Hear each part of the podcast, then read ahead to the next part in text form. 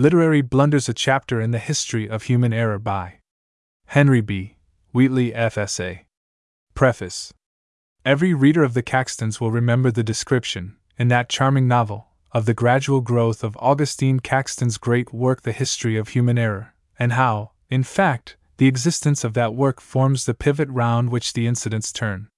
It was modestly expected to extend to 5 quarto volumes, but only the first 7 sheets were printed by Uncle Jack's Anti-Publishers Society, with sundry unfinished plates depicting the various developments of the human skull, that temple of human error, and the remainder has not been heard of since. In introducing to the reader a small branch of this inexhaustible subject, I have ventured to make use of Augustine Caxton's title, but I trust that no one will allow himself to imagine that I intend, in the future, to produce the 1,000 or so volumes which will be required to complete the work. A satirical friend who has seen the proofs of this little volume says it should be entitled Jokes Old and New, but I find that he seldom acknowledges that a joke is new, and I hope, therefore, my readers will transpose the adjectives, and accept the old jokes for the sake of the new ones. I may claim, at least, that the series of answers to examination questions, which Professor Oliver Lodge has so kindly supplied me with, comes within the later class.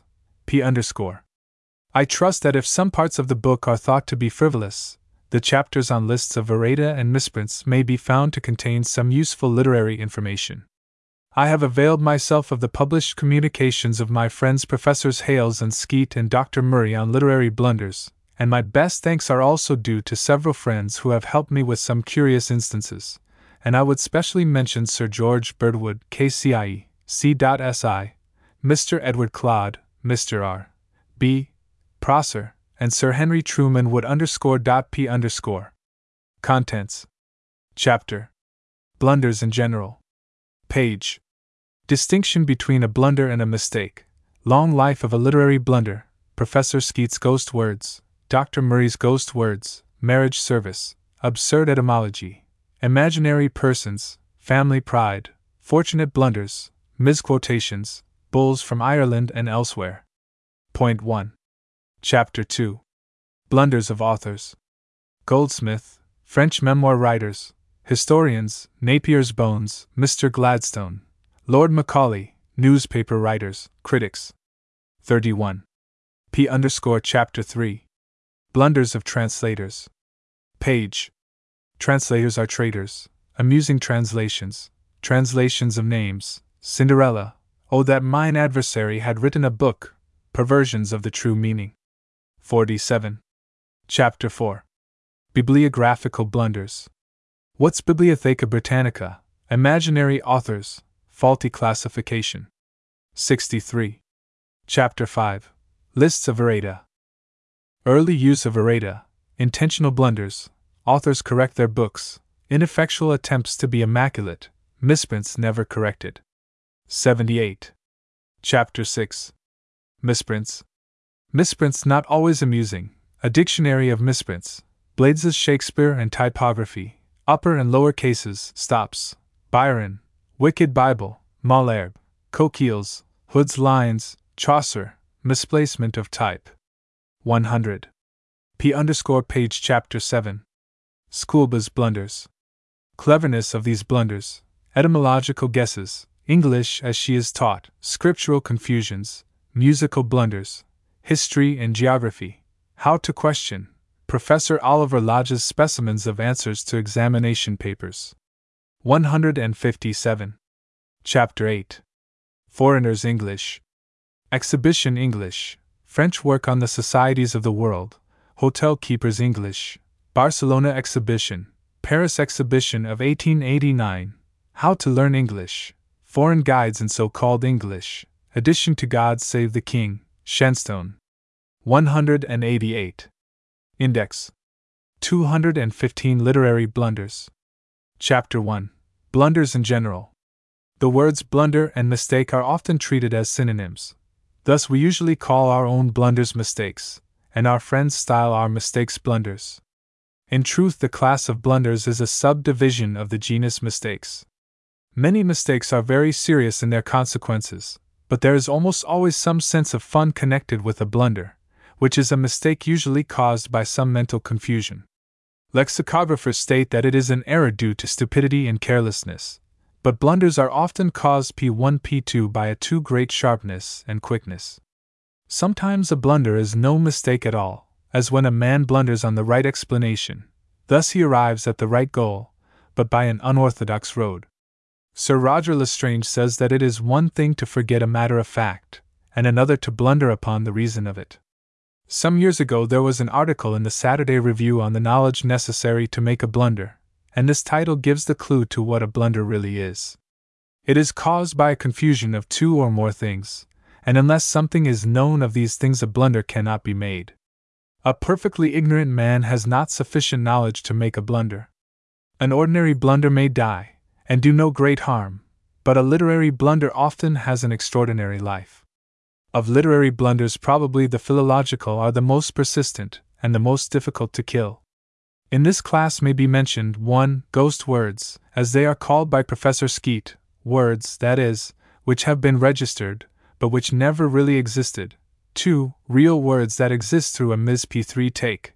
And 3. Absurd etymologies, a large division crammed with delicious blunders. 1.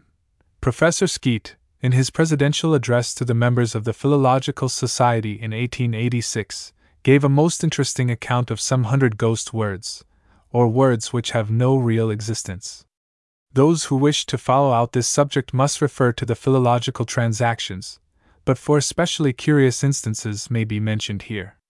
These four words are abacot, Nies, Morse, and Polion. Abacot is defined by Webster as the cap of state formerly used by English kings, wrought into the figure of 2 crowns. But Dr. Murray, when he was preparing the New English Dictionary, discovered that this was an interloper, and unworthy of a place in the language. It was found to be a mistake for bicocket, which is the correct word. In spite of this exposure of the impostor, the word was allowed to stand, with a woodcut of an abacot, in an important dictionary published subsequently, although Dr. Murray's remarks were quoted. This shows how difficult it is to kill a word which has P4 once found shelter in our dictionaries. Nies is a charming word which first appeared in a number of the Edinburgh Review in 1808. Fortunately for the fun of the thing, the word occurred in an article on Indian missions by Sidney Smith. We read, "The Hindus have some very strange customs, which it would be desirable to abolish. Some swing on hooks, some run knives through their hands, and widows burn themselves to death." The reviewer was attacked for his statement by Mr. John Stiles, and he replied in an article on Methodism printed in the Edinburgh in the following year. Sidney Smith wrote, "Mr. Stiles is peculiarly severe upon us for not being more shocked at their piercing their limbs with knives. It is for us to explain the plan and nature of this terrible and unknown piece of mechanism." A knife, then, is either more nor less than a false print in the Edinburgh Review for a knife, and from this blunder of the printer has Mr. Stiles manufactured this Daedalian instrument of torture called a knife. A similar instance occurs in a misprint of a passage P5 of one of Scott's novels. But here there is the further amusing circumstance that the etymology of the false word was settled to the satisfaction of some of the readers. In the majority of editions of the Monastery, Chapter 10, we read, "Hardened wretch," said Father Eustace, "art thou but this instant delivered from death, and dost thou so soon Morse thoughts of slaughter?" This word is nothing but a misprint of nurse, but in notes and queries two independent correspondents accounted for the word Morse etymologically. One explained it as to prime, as when one primes a musket from O.F.R. a Morse powder for the touch-hole, cograve, and the other by to bite, lat. Mordera, hence to indulge in biting, stinging or gnawing thoughts of slaughter. The latter writes that the word as a misprint should have been printed and read by millions for 50 years without being challenged and altered exceeds the bounds of probability. Yet when the original MS. of Sir Walter Scott was consulted, it was found that the word was their plainly written nurse. The Saxon letter for th, p, has long p6 been a sore puzzle to the uninitiated, and it came to be represented by the letter y. Most of those who think they are writing in a specially archaic manner when they spell ye for the are ignorant of this, and pronounce the article as if it were the pronoun. Dr. Skeat quotes a curious instance of the misreading of the thorn, p, as p, by which a strange ghost word is evolved. Whitaker, in his edition of Piers Plowman, reads that Christ polied for man, which should be tholied, from tholene, to suffer, as there is no such verb as polian. Dr. J. A. H. Murray, the learned editor of the Philological Society's New English Dictionary, quotes two amusing instances of ghost words in a communication to Notes and Queries, 7th S. 7. 305. He says, possessors of Jameson's Scottish Dictionary will do well to strike out the fictitious entry Saitzer, cited from Bellinen's Chronicle and the plural Saitazuris, which is merely a misreading of Saitazanis, Idati.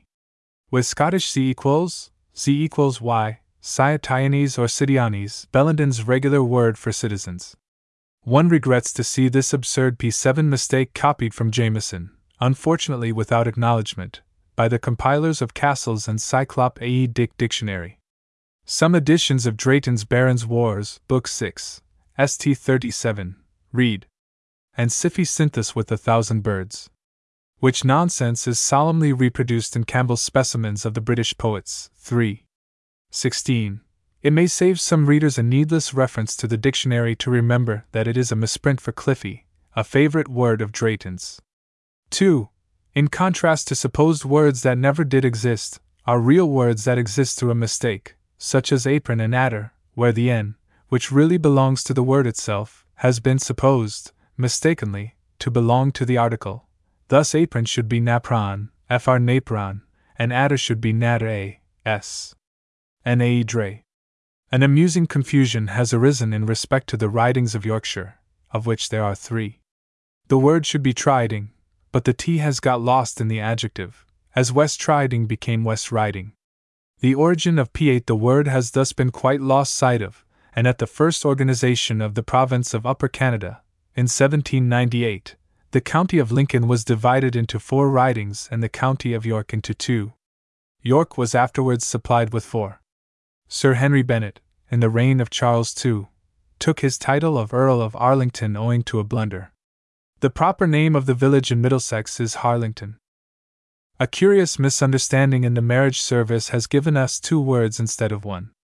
We now vow to remain united till death us do part, but the original declaration, as given in the first prayer book of Edward VI, was I take the N, to my wedded wife, to have and to hold from this day forward, for better, for worse, for richer, for poorer, in sickness and in health, to love and to cherish, till death us depart, or separate. It is not worth while here to register the many words which have taken their present spelling through a mistaken view of their etymology. They are too numerous, and the consideration of them would open up a less than P9 question quite distinct from the one now under consideration. 3. Absurd etymology was once the rule, because guessing without any knowledge of the historical forms of words was general, and still, in spite of the modern school of philology, which has shown us the right way, much wild guessing continues to be prevalent. It is not, however, often that we can point to such a brilliant instance of blundering etymology as that to be found in Barlow's English Dictionary, 1772. The word porcelain is there said to be derived from porcent anise, French for 100 years, it having been imagined that the materials were matured underground for that term of years. Richardson, the novelist, suggests an etymology almost equal to this. He writes, what does correspondence mean? It is a word of Latin origin, a compound word, and the 2 elements here brought together are respondio, I answer, and cor, the heart, I. I answer feelingly, I reply not so much to the head as to the heart. Dr. Ashe's English Dictionary, published in 1775, is an exceedingly useful work, as P10 containing many words and forms of words nowhere else registered, but it contains some curious mistakes. The chief and best-known one is the explanation of the word curmudgeon, from the French coeur, unknown, and merchant, a correspondent. The only explanation of this absurdly confused etymology is that an ignorant man was employed to copy from Johnson's Dictionary, where the authority was given as an unknown correspondent, and he, supposing these words to be a translation of the French, set them down as such. The 2 words esoteric and exoteric were not so frequently used in the last century as they are now, so perhaps there may be some excuse for the following entry: esoteric, adj, an incorrect spelling, exoteric, Dr. Ashe could not have been well read in Arthurian literature, or he would not have turned the noble knight Sir Gawain into a woman, the sister of King Arthur. There is a story of a blunder in Littleton's Latin dictionary, which further research has proved to be no mistake at all. It is said that when the doctor was compiling his work, and P11 announced the word concurro to his amanuensis, the scribe, imagining from the sound that the 6 first letters would give the translation of the verb, said, "Concur, sir, I suppose?" To which the doctor peevishly replied, "Concur, condog," and in the edition of 1678 condog is printed as one interpretation of concurro. Now, an answer to this story is that, however odd a word condog may appear, it will be found in Henry Cockram's English Dictionary, first published in 1623. The entry is as follows: to agree, concur, cohere, condog, condescend. Mistakes are frequently made in respect of foreign words which retain their original form, especially those which retain their Latin plurals, the feminine singular being often confused with the neuter plural. For instance, there is the word animalcule, plural animalcules, also written animalculum, plural animalcula. Now, the plural animalcula is often supposed to be the feminine singular, and a new plural is at once made, animalculae. This blunder is one constantly being made, while it is only occasionally we see a supposed plural P12 strat ae in geology from a supposed singular strata, and the supposed singular formulum from a supposed plural formula will probably turn up some day. In connection with popular etymology, it seems proper to make a passing mention of the sailor's perversion of the Bellerophon into the Billy Ruffian, the Hirondelle into the Iron Devil, and La Bonne Corvette into the Bonnie Cravat. Some of the supposed changes in public house signs, such as bull and mouth from Boulogne mouth, and goat and compasses from God encompasseth us, are more than doubtful, but the Bacchanals has certainly changed into the Bag o' Nails, and the George Canning into the George and Cannon. The words in the language that have been formed from a false analogy are so numerous, and have so often been noted, that we must not allow them to detain us here longer. Imaginary persons have been brought into being owing to blundering misreading. For instance, there are many saints in the Roman calendar whose individuality it would not be easy to prove. All P13 know how St. Veronica came into being, and equally well known is the origin of St. Ursula and her 11,000 virgins. In this case, through the misreading of her name, the unfortunate virgin martyr Undecimilla has dropped out of the calendar. Less known is the origin of Saint Zynoris, the martyr of Antioch, who is noticed in the Martyrology Romaine of Baronius. Her name was obtained by a misreading of Chrysostom, who, referring to 2 martyrs, uses the word giarzuneris, couple or pair.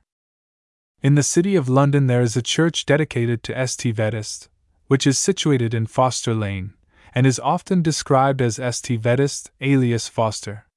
This has puzzled many, and James Patterson, in his Pietas Londinensis, 1714, hazarded the opinion that the church was dedicated to 2 conjunct saints.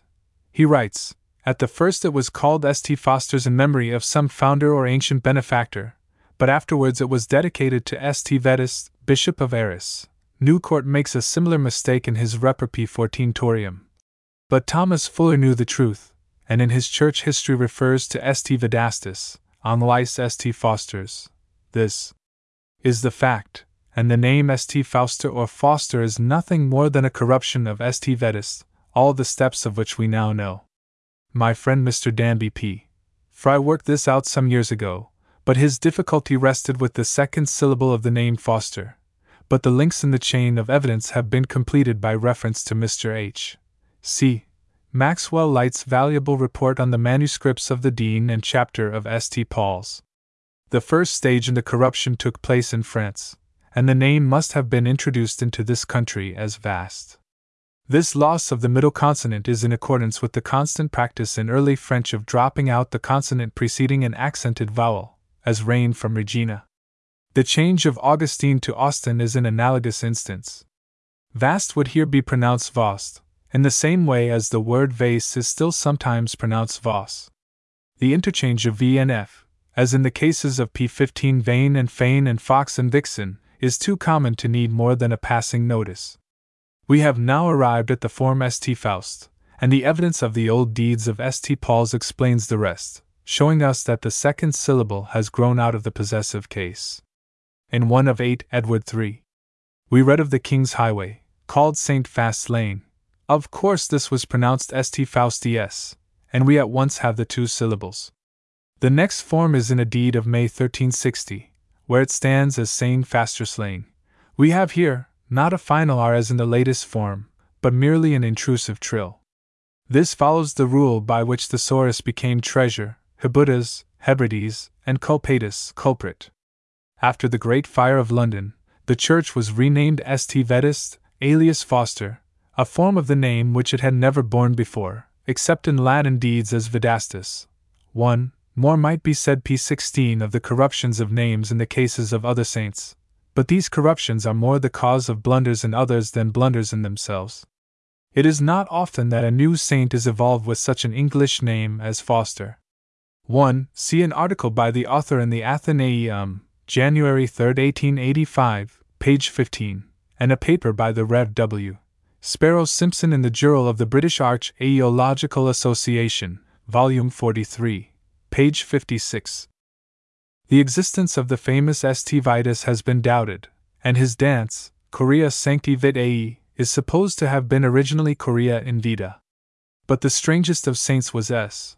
Vire, who is thus accounted for by D'Israeli in his Curiosities of Literature. Mabillon has preserved a curious literary blunder of some pious Spaniards who applied to the Pope for consecrating a day in honor of Saint Vire. His Holiness in the voluminous catalogue of his saints was ignorant of this one. The only proof brought forward for his existence was this inscription, S. Vire. An antiquary, however, hindered one more festival in the Catholic calendar by convincing them that these letters were only the remains of an inscription erected for P. 17 an ancient surveyor of the roads, and he read their saintship thus. Prefect S. Vire VM. Foreign travellers in England have usually made sad havoc of the names of places. Hentzner spelt Grayson and Lincolnson phonetically as Grezin and Linconson, and so puzzled his editor that he supposed these to be the names of two giants. A similar mistake to this was that of the man who boasted that not all the British House of Commons, not the whole bench of bishops, not even Leviticus himself, should prevent him from marrying his deceased wife's sister. One of the jokes in Mark Twain's Huckleberry Finn, ch. 23, turns on the use of this same expression Leviticus himself.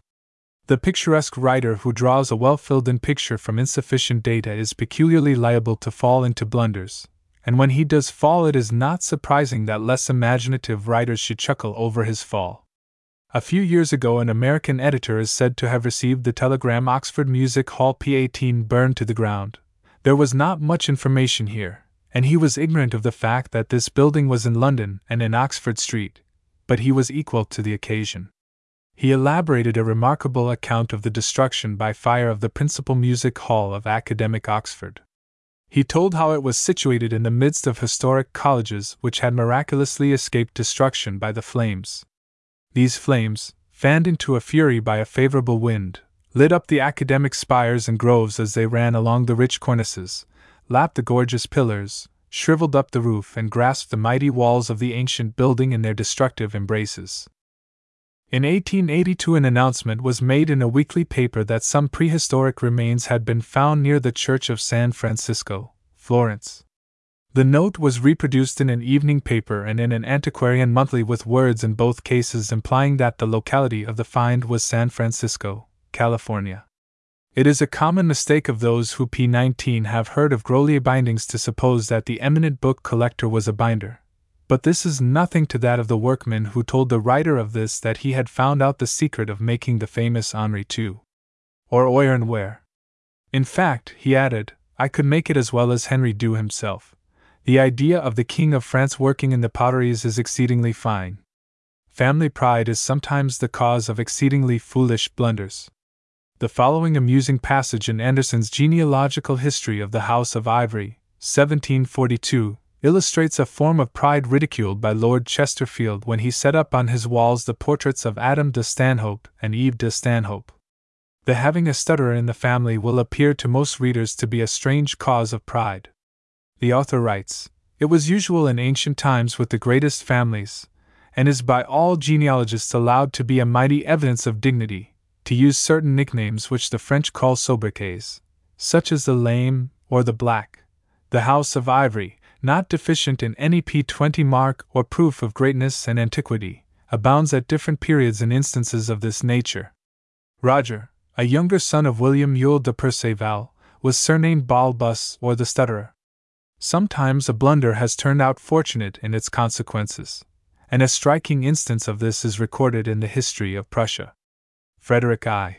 charged his ambassador Bartholdi with the mission of procuring from the Emperor of Germany an acknowledgment of the regal dignity which he had just assumed. It is said that instructions written in cipher were sent to him, with particular directions that he should not apply on this subject to Father Wolf, the Emperor's confessor. The person who copied these instructions, however, happened to omit the word not in the copy in cipher. Bartholdi was surprised at the order, but obeyed it and made the matter known to Wolf, who, in the greatest astonishment, declared that although he had always been hostile to the measure, he could not resist this proof of the elector's confidence, which had made a deep impression upon him. P21 It was thought that the mediation of the confessor had much to do with the accomplishment of the elector's wishes. Misquotations form a branch of literary blunders which may be mentioned here. The text "He may run that readeth ab 2:2 is almost invariably quoted as "He who runs may read," and the divine condemnation "In the sweat of thy face shalt thou eat bread," Gen 3:19, is usually quoted as "sweat of thy brow." The manner in which Dr. Johnson selected the quotations for his dictionary is well known, and as a general rule these are tolerably accurate, but under the 13th heading of the verb "to sit" will be found a curious perversion of a text of Scripture. There we read, "Asses are ye that sit in judgment," Judges, but of course there is no such passage in the Bible. The correct reading of the 10th verse of the 5th chapter is, "Speak, ye that ride on white asses, ye that sit in judgment, and walk by the way." From misquotations it is an easy step P22 to pass to mispronunciations. These are mostly too common to be amusing, but sometimes the blunderers manage to hit upon something which is rather comic. Thus an ignorant reader coming upon a reference to an angle of 45 degrees was puzzled, and astonished his hearers by giving it out as "angel of 45 degrees. This blunderer, however, was outdone by the speaker, who described a distinguished personage as a very indifat em gable young man, adding, "But even he must suck umb, succumb, at last." As has already been said, blunders are often made by those who are what we usually call too clever by half. Surely it was a blunder to change the time-honored name of King's Bench to Queen's Bench. A queen is a female king, and she reigns as a king. The absurdity of the change of sex in the description is more clearly seen when we find in a prayer book published soon after the Queen's accession Her Majesty described as "our Queen and Governess." Editors of classical authors are often laughed at for their emendations, but P23 sometimes unjustly. When we consider the crop of blunders that have gathered about the texts of celebrated books, we shall be grateful for the labors of brilliant scholars who have cleared these away and made obscure passages intelligible. One of the most remarkable emendations ever made by an editor is that of Theobald and Mrs. Quickly's description of Falstaff's deathbed, King Henry v. Act 2, Sc. 4. The original is unintelligible. "His nose was as sharp as a pen and a table of green fields." A friend suggested that it should read "a talked," and Theobald then suggested "a babbled," a reading which has found its way into all texts, and is never likely to be ousted from its place. Collier's MS. Corrector turned the sentence into "as a pen on a table of green frieze." Very few who quote this passage from Shakespeare have any notion of how much they owe to Theobald. Sometimes blunders are intentionally made, malapropisms which are understood by the speaker's intimates, but often astonish strangers, such as the expressions "the sinecure of every eye," as white P24 as the driveling snow.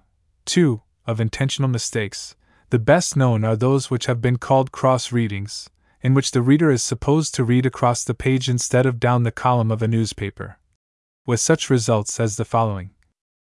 2. See Spectator, December 24, 1887, for specimens of family lingo. "A new bank was lately opened at Northampton. Pointer no money returned. The speaker's public dinners will commence next week. Admittance, 3/ to see the animals fed." As blunders are a class of mistakes, so bulls are a subclass of blunders. No satisfactory explanation of the word has been given, although it appears to be intimately connected with the word blunder. Equally, the thing itself has not been very accurately defined. The author of A New Book of Mistakes, 1637, which treats of quips, taunts, retorts, floats, frumps, mocks, jibes, jestes, etc., says in his address to the reader, "There are moreover other simple mistakes in speech which pass P25 under the name of bulls, but if any man shall demand of me why they be so called, I must put them off with this woman's reason, they are so because they be so." All the author can affirm is that they have no connection with the inns and playhouses of his time styled the Black Bulls and the Red Bulls. Coleridge's definition is the best. A bull consists in a mental juxtaposition of incongruous ideas with the sensation but without the sense of connection. 3.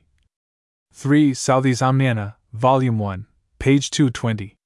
Bulls are usually associated with the Irish, but most other nations are quite capable of making them, and Swift is said to have intended to write an essay on English bulls and blunders. Sir Thomas Trevor, a baron of the Exchequer 1625-49, when presiding at the Bury Assizes, had a cause about wintering of cattle before him. He thought the charge immoderate, and said, "Why, friend, this is most unreasonable. I wonder thou art not ashamed, for I myself have known a beast wintered one whole summer for a noble." The man at P26 once, with ready wit, cried, "That was a bull, my lord," whereat the company was highly amused. 4. Tom's Anecdotes and Traditions, 1839, P79. One of the best known bulls is that inscribed on the obelisk near Fort William in the Highlands of Scotland. In this inscription, a very clumsy attempt is made to distinguish between natural tracks and made roads. Had you seen these roads before they were made, you would lift up your hands and bless General Wade. The bulletins of Pope Clement XIV's last illness, which were announced at the Vatican, culminated in a very fair bull. The notices commenced with "His Holiness is very ill," and ended with "His infallibility is delirious." Negro bulls have frequently been reported, but the health once proposed by a worthy black is perhaps as good an instance as could be cited. He pledged to Governor Obiar State. He come P27 in with much opposition, he go out with none at all. Still, in spite of the fact that all nations fall into these blunders, and that, as it has been said of some, Hibernicus ipsis Hiberniae, it is to Ireland that we look for the finest examples of bulls, and we do not usually look in vain. It is in a Belfast paper that may be read the account of a murder, the result of which is described thus: "They fired 2 shots at him. The first shot killed him, but the second was not fatal. Connoisseurs in bulls will probably say that this is only a blunder.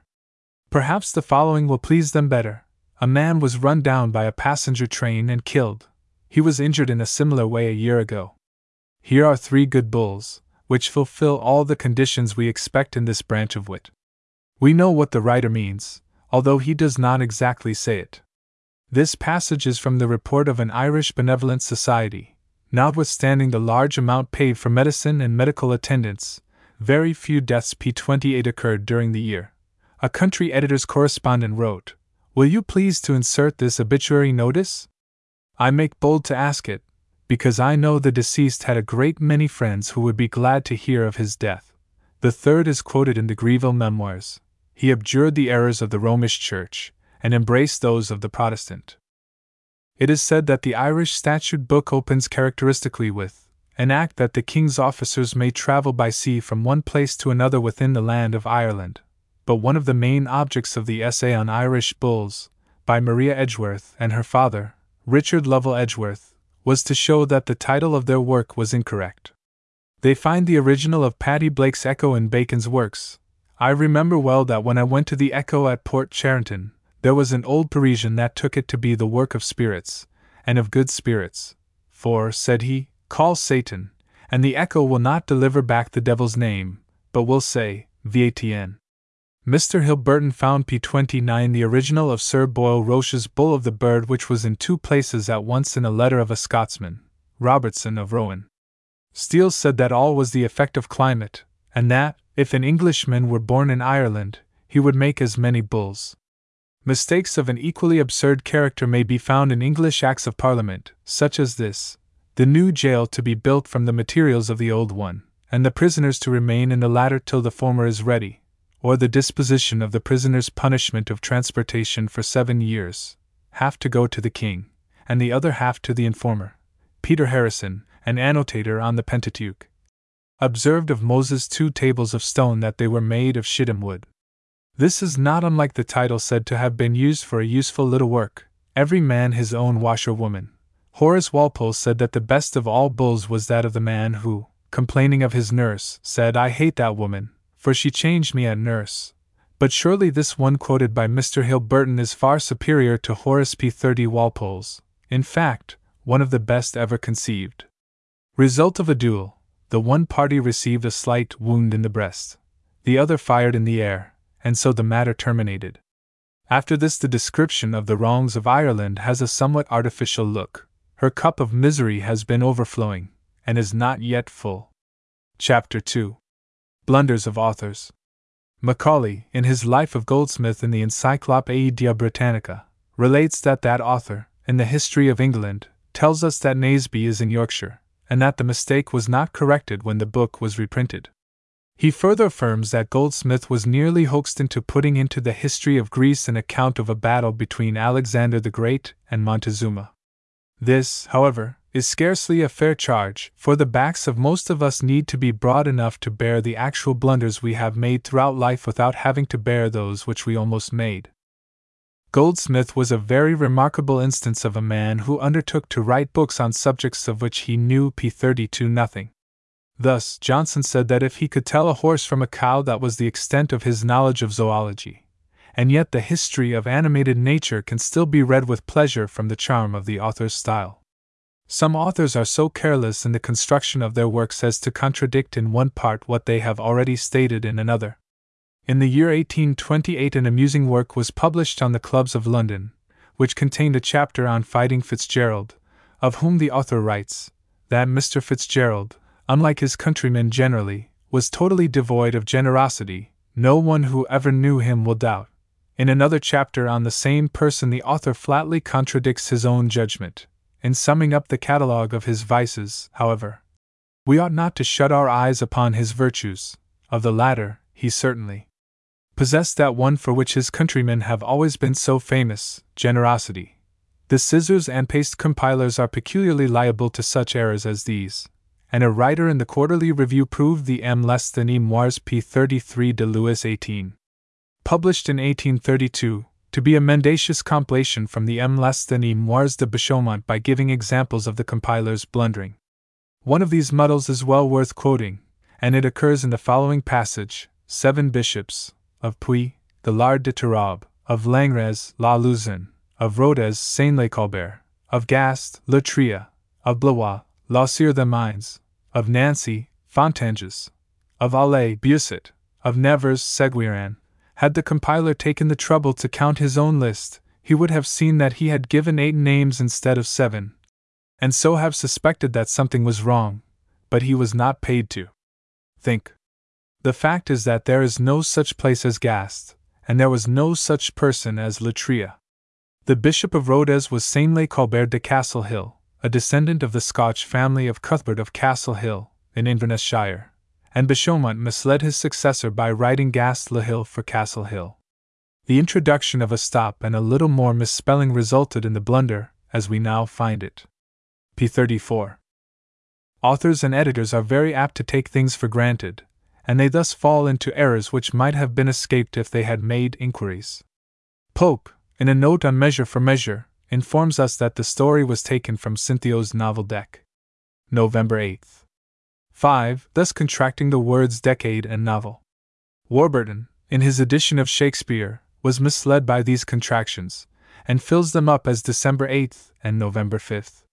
Many blunders are merely clerical errors of the authors, who are led into them by a curious association of ideas.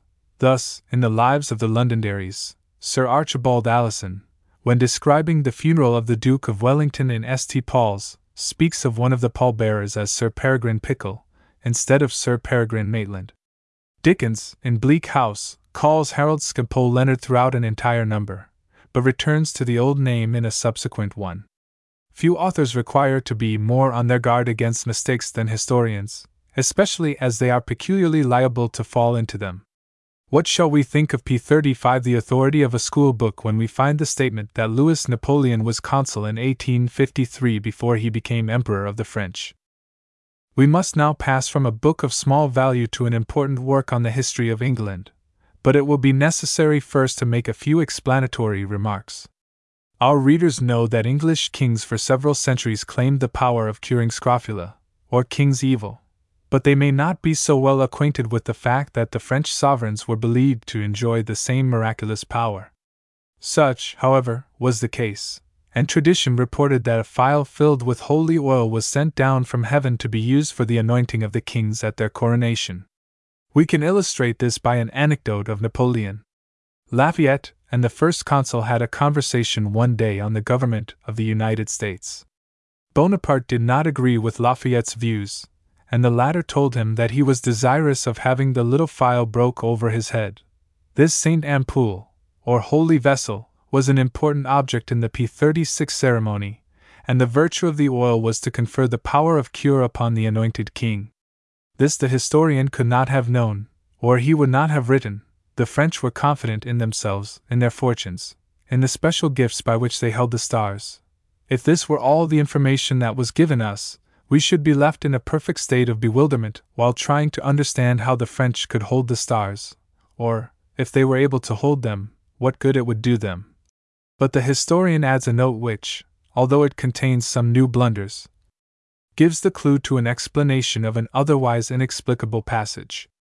It is as follows: the Cardinal of Lorraine showed Sir William Pickering the precious ointment of St. Ampoule, wherewith the King of France was sacred, which he said was sent from heaven above 1,000 years ago, and since by miracle preserved, through whose virtue also the king held less estroils. From this we might imagine that the holy ampulla was a person. But the clue to the whole confusion is to be p. 37, found in the last word of the sentence. As the French language does not contain any such word as estroils, there can be no doubt that it stands for old French escroils, or the king's evil. The change of a few letters has here made the mighty difference between the power of curing scrofula and the gift of holding the stars. In some copies of John Britton's descriptive sketches of Tunbridge Wells, 1832, the following extraordinary passage will be found: Judge Jeffreys, a man who has rendered his name infamous in the annals of history by the cruelty and injustice he manifested in presiding at the trial of King Charles I. The book was no sooner issued than the author became aware of his astonishing chronological blunder, and he did all in his power to set the matter right. But a mistake in print can never be entirely obliterated. However much trouble may be taken to suppress a book, some copies will be sure to escape, and, becoming valuable by the attempted suppression, attract all the more attention. Scott makes David Ramsay, in the P38 Fortunes of Nigel, Chapter 2, swear by the bones of the immortal Napier. It would perhaps be rank heresy to suppose that Sir Walter did not know that Napier's bones were an apparatus for purposes of calculation. But he certainly puts the expression in such an ambiguous form that many of his readers are likely to suppose that the actual bones of Napier's body were intended. Some of the most curious of blunders are those made by learned men who without thought set down something which at another time they would recognize as a mistake. The following passage from Mr. Gladstone's Gleanings of Past Years, Volume 1, page 26, in which the author confuses Daniel with Shadrach, Meshach, and Abednego, has been pointed out. The fierce light that beats upon a throne is sometimes like the heat of that furnace in which only Daniel could walk unscathed, too fierce for those whose place it is to stand in its vicinity. Who would expect to find Macaulay blundering on a subject he knew so well as the story of the Fairy Queen? And yet this is what he p. 39 wrote in a review of Southey's edition of the Pilgrim's Progress. Nay, even Spencer himself, though assuredly one of the greatest poets that ever lived, could not succeed in the attempt to make allegory interesting. One unpardonable fault, the fault of tediousness, pervades the whole of the Fairy Queen. We become sick of cardinal virtues and deadly sins, and long for the society of plain men and women. Of the persons who read the first canto, not 1 in 10 reaches the end of the first book, and not 1 in 100 perseveres to the end of the poem. Very few and very weary are those who are in at the death of the blatant beast. 5. Macaulay knew well enough that the blatant beast did not die in the poem as Spencer left it. 5. Edinburgh Review, Volume 54. 1831, page 452. The newspaper writers are great sinners, and what with the frequent ignorance and haste of the authors and the carelessness of the printers, a complete farrago of nonsense is sometimes concocted between them. A proper name is seldom given correctly in a daily paper, and it is a less than p40 frequently heard remark that no notice of an event is published in which an error in the names or qualifications of the actors in it is not detected by those acquainted with the circumstances. The contributor of the following bit of information to the week's news, Nov. 18, 1871, must have had a very vague notion of what a monosyllable is, or he would not have written, "The author of Dorothy, De Cressy, etc., has another novel nearly ready for the press, which, with the writer's partiality for monosyllabic titles, is named Thomasina." He is perhaps the same person who remarked on the late Mr. Robertson's fondness for monosyllables as titles for his plays, and after instancing caste, hours, and school, ended his list with society. We can, however, fly at higher game than this, for some 20 years ago a writer in the Times fell into the mistake of describing the entrance of one of the German states into the Zollverein in terms that proved him to be laboring under the misconception that the Great Customs Union was a new organization.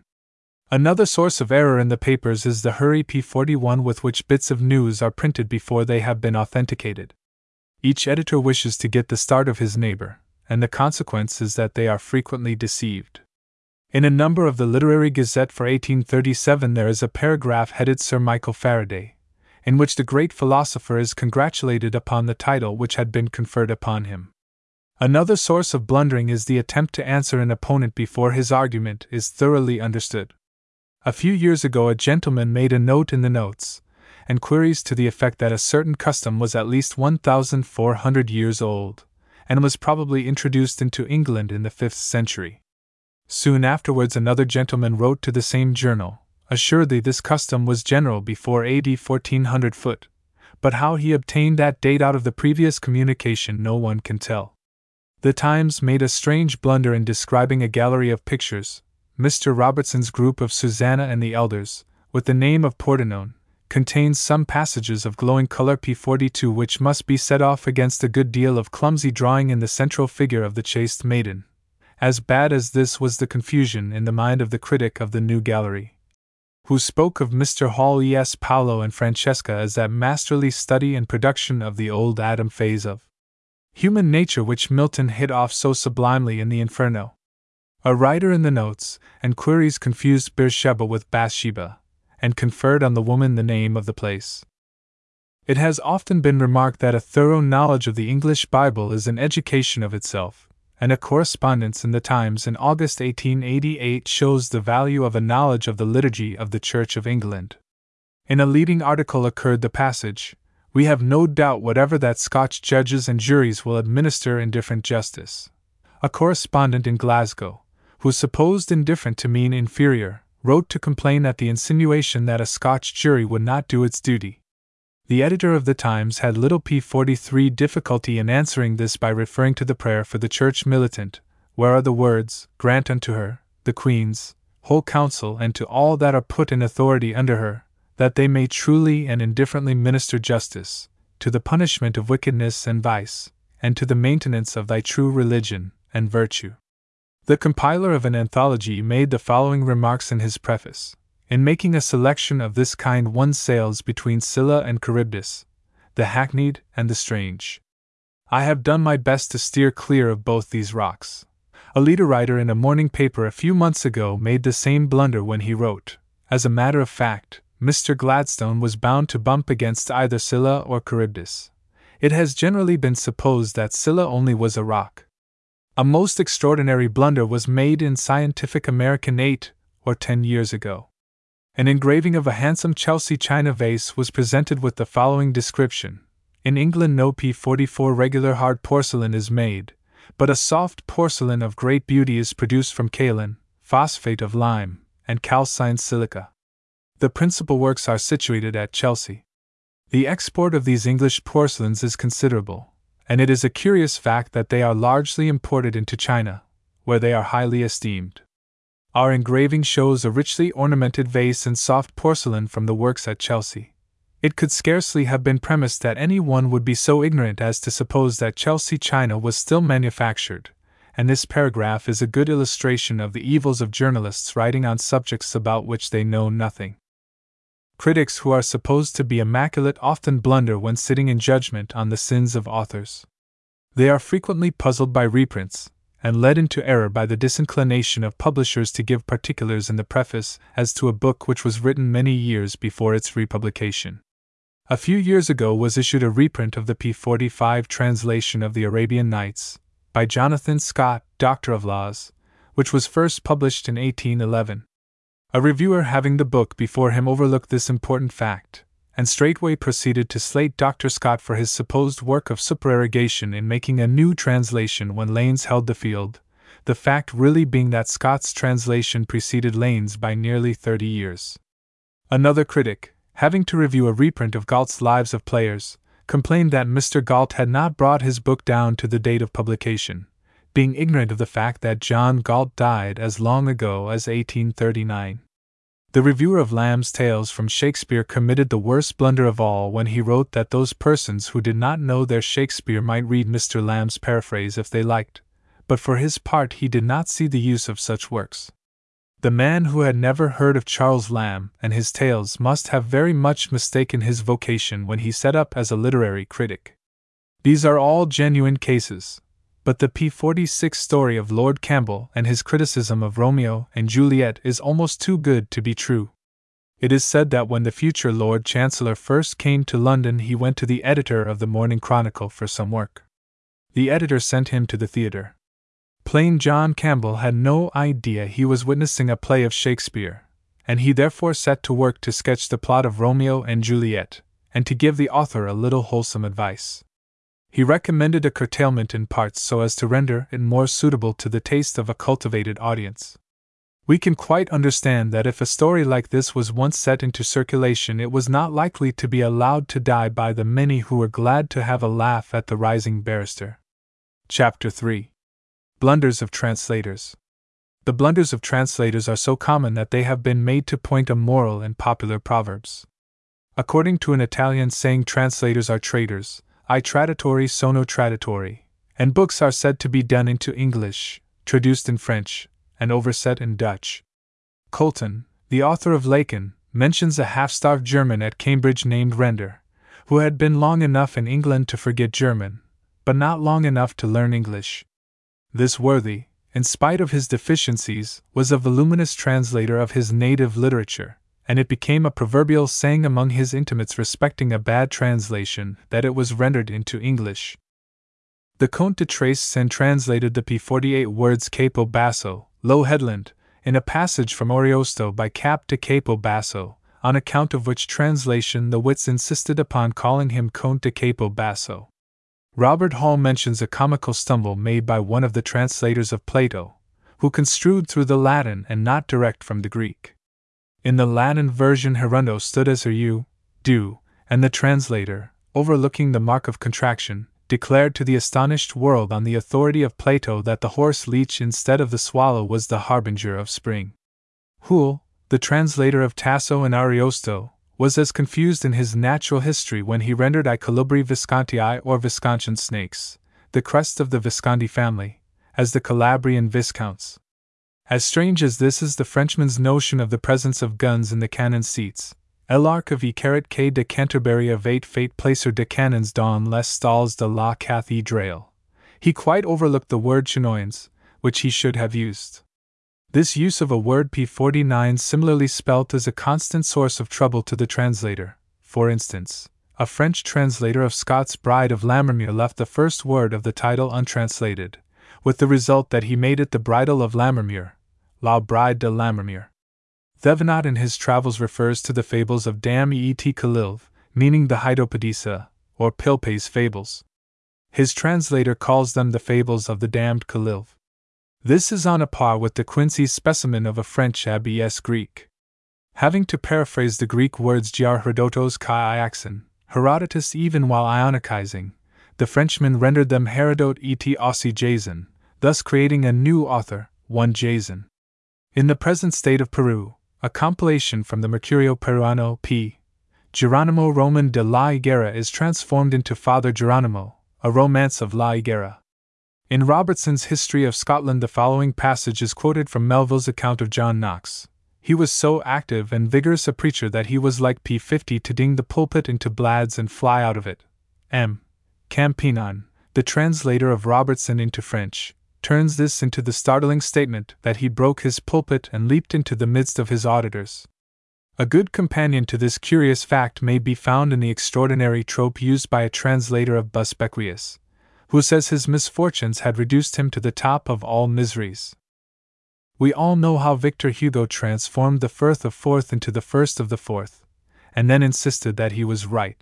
But this great novelist was in the habit of soaring far above the realm of fact, and in a work he brought out as an offering to the memory of Shakespeare he showed that his imagination carried him far away from historical facts. The author complains in this book that the muse of history cares more for the rulers than for the ruled, and telling only what is pleasant, ignores the truth when it is unpalatable to kings. After an outburst of bombast he says that no history of England tells us that Charles II murdered his brother the Duke of Gloucester. We should be Sir P51 prized if any did do so, as that young man died of smallpox. Hugo, being totally ignorant of English history, seems to have confused the son of Charles I with an earlier Duke of Gloucester, Richard III, and turned the assassin into the victim. After these blunders, Dr. Bally's mention of the cannibals of Nova Scotia instead of New Caledonia in his translation of M. Less-than-Euler's Elements of Physiology seems tame. One snare that translators are constantly falling into is the use of English words which are like the foreign ones, but nevertheless are not equivalent terms, and translations that have taken their place in literature often suffer from this cause. Thus Cicero's offices should have been translated duties, and Marmontel never intended to write what we understand by moral tales, but rather tales of manners or of fashionable life. The translators of Comet's Dictionary of the Bible render the French ancien, ancient, and right of Mr. Hute, the ancient bishop of Avranches. Theodore Parker, in translating a work by De Wet, makes the blunder of con P52 verting the German word W less than ALSCH, a foreigner, in the book an equivalent for Italian, into Welsh. Some men translate works in order to learn a language during the process, and they necessarily make blunders. It must have been one of these ignoramuses who translated Tellurisch Magnetismus, terrestrial magnetism, as the magnetical qualities of tellurium, and by his blunder caused an eminent chemist to test tellurium in order to find these magnetical qualities. There was more excuse for the French translator of one of Sir Walter Scott's novels who rendered a Welsh rabbit, or rarebit, as it is sometimes spelt, into un lapin du pays de Gauls. Walpole states that the Duchess of Bolton used to divert George I by affecting to make blunders, and once when she had been to see Cibber's play of Love's Last Shift she called it La Dernière Chemise de l'Amour. A like translation of Congreve's Mourning Bride is given in good faith in the first edition of Pignat's Manuel du Bibliophile, 1800, where it is described as Le Paus de Matin, and the translation which Walpole P53 attributes to the Duchess of Bolton the French say was made by a Frenchman named La Place. The title of the old farce Hit or Miss was turned into Frappe ou Mademoiselle, and the independent wig into La Perruque Inde Penante. In a late number of the Literary World the editor, after alluding to the French translator of Sir Walter Scott who turned a stick-at minister into Le Ministre Assassin E, gives from the Bibliothèque Universelle the extraordinary translation of the title of Mr. Barry's comedy, Walker, London, as Londres que se promis, ne. Old translators have played such tricks with proper names as to make them often unintelligible. Thus we find La Rochefoucauld figuring as Rochefoucauld, and in an old treatise on the mystery of Freemasonry by John Leland, Pythagoras is described as Peter Gower the Grecian. This, of course, is an anglicization of the French Pythagore, pronounced like Peter Gore. Our versions of Eastern names are so different from the originals that when the P54-2 are placed together there appears to be no likeness between them, and the different positions which they take up in the alphabet cause the bibliographer an infinity of trouble. Thus the original of Xerxes is Xayyarsha, the revered king, and Averroes is Ibn Rushd, son of Rushd. The latter's full name is Abul Walid Muhammad ben Ahmed ben Muhammad. Artaxerxes is an old Persian Artakshatra, or the fire protector, and Darius means the possessor. Although all these names, Xerxes, Artaxerxes, and Darius, have a royal significance, they were personal names, and not titles like Pharaoh. It is often difficult to believe that translators can have taken the trouble to read their own work, or they surely would not let pass some of the blunders we meet with. In a translation of Lamartine's Girondins, some courtly people are described as figuring under the vaults of the Tuileries instead of beneath the arched galleries, sous ses voûtes. This, however, is nothing to a blunder to be found in the secret memoirs of the court of P55 Louis XIV.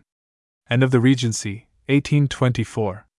The following passage from the original work, Du en saint morts et en dit publiquement tuiles ont et less than em poison es, is rendered in the English translation to the confusion of common sense as two of them died with her, and said publicly that they had been poisoned. This is not unlike the bull of the young soldier who, riding home in praise of the Indian climate, said, "But a lot of young fellows come out here, and they drink and they eat, and they eat and they drink, and they die, and then they write home to their friends saying it was the climate that did it." Some authors have found that there is peril in too free a translation. Thus Dautet was condemned on February 14, 1543, for translating a passage in Plato's Dialogues as "After death you will be nothing at all. Surely he who translated Dieu less than defend l'adulterie, as God defends adultery more justly deserved punishment." Guthrie, the geographical writer, who translated a French book of travels, unfortunately mistook Novie me, 9th, for Novelle or P56 Nouve, and therefore made an allusion to the 26th day of the new moon. Moore quotes in his diary, December 30, 1818, a most amusing blunder of a translator who knew nothing of the technical name for a breakwater. He translated the line in Goldsmith's Deserted Village, "As ocean sweeps the labored mole away," into "Comme la mer de l'est en étroit les travaux de la taupe." The Israeli records two comical translations from English into French.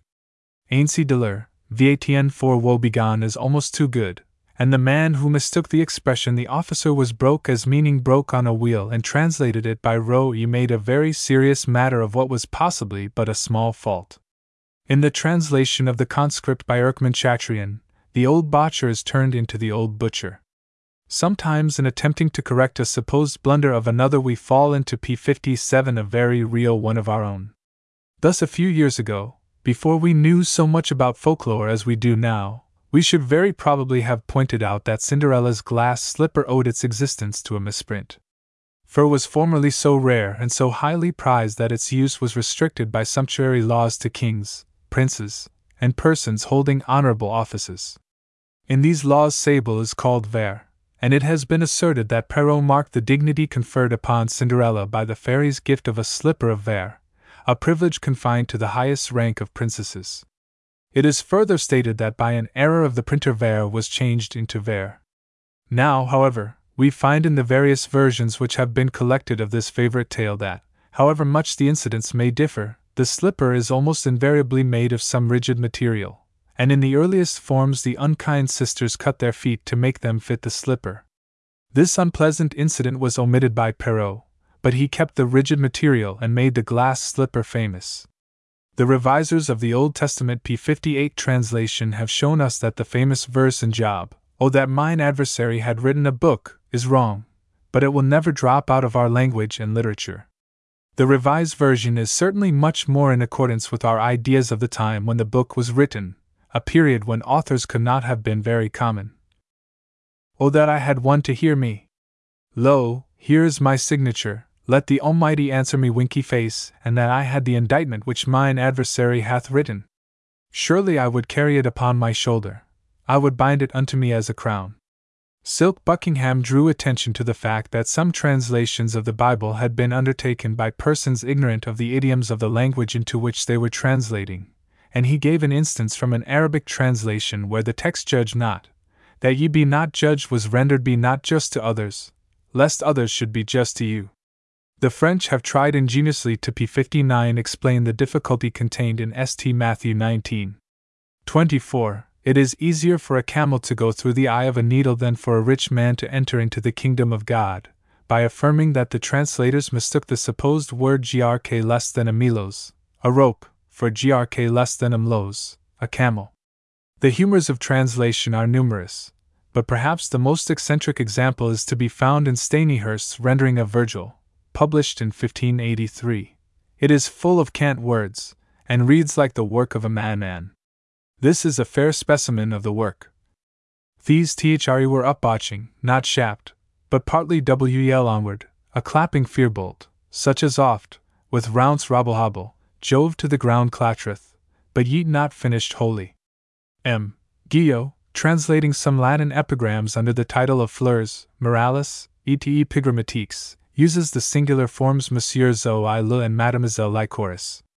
The same author, when translating the letters of Cicero, 1666, turns Pomponius into M. de Pompon, p. 60.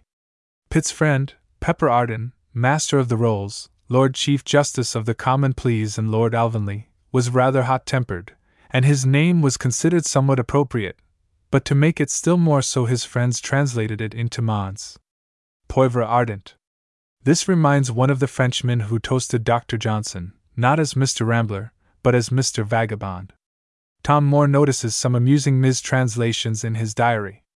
Major Cartwright, who was called the Father of Reform, although a wit suggested that Mother of Reform would have been a more appropriate title, supposed that the Brevia Parliamentaria of Prynne stood for short parliaments.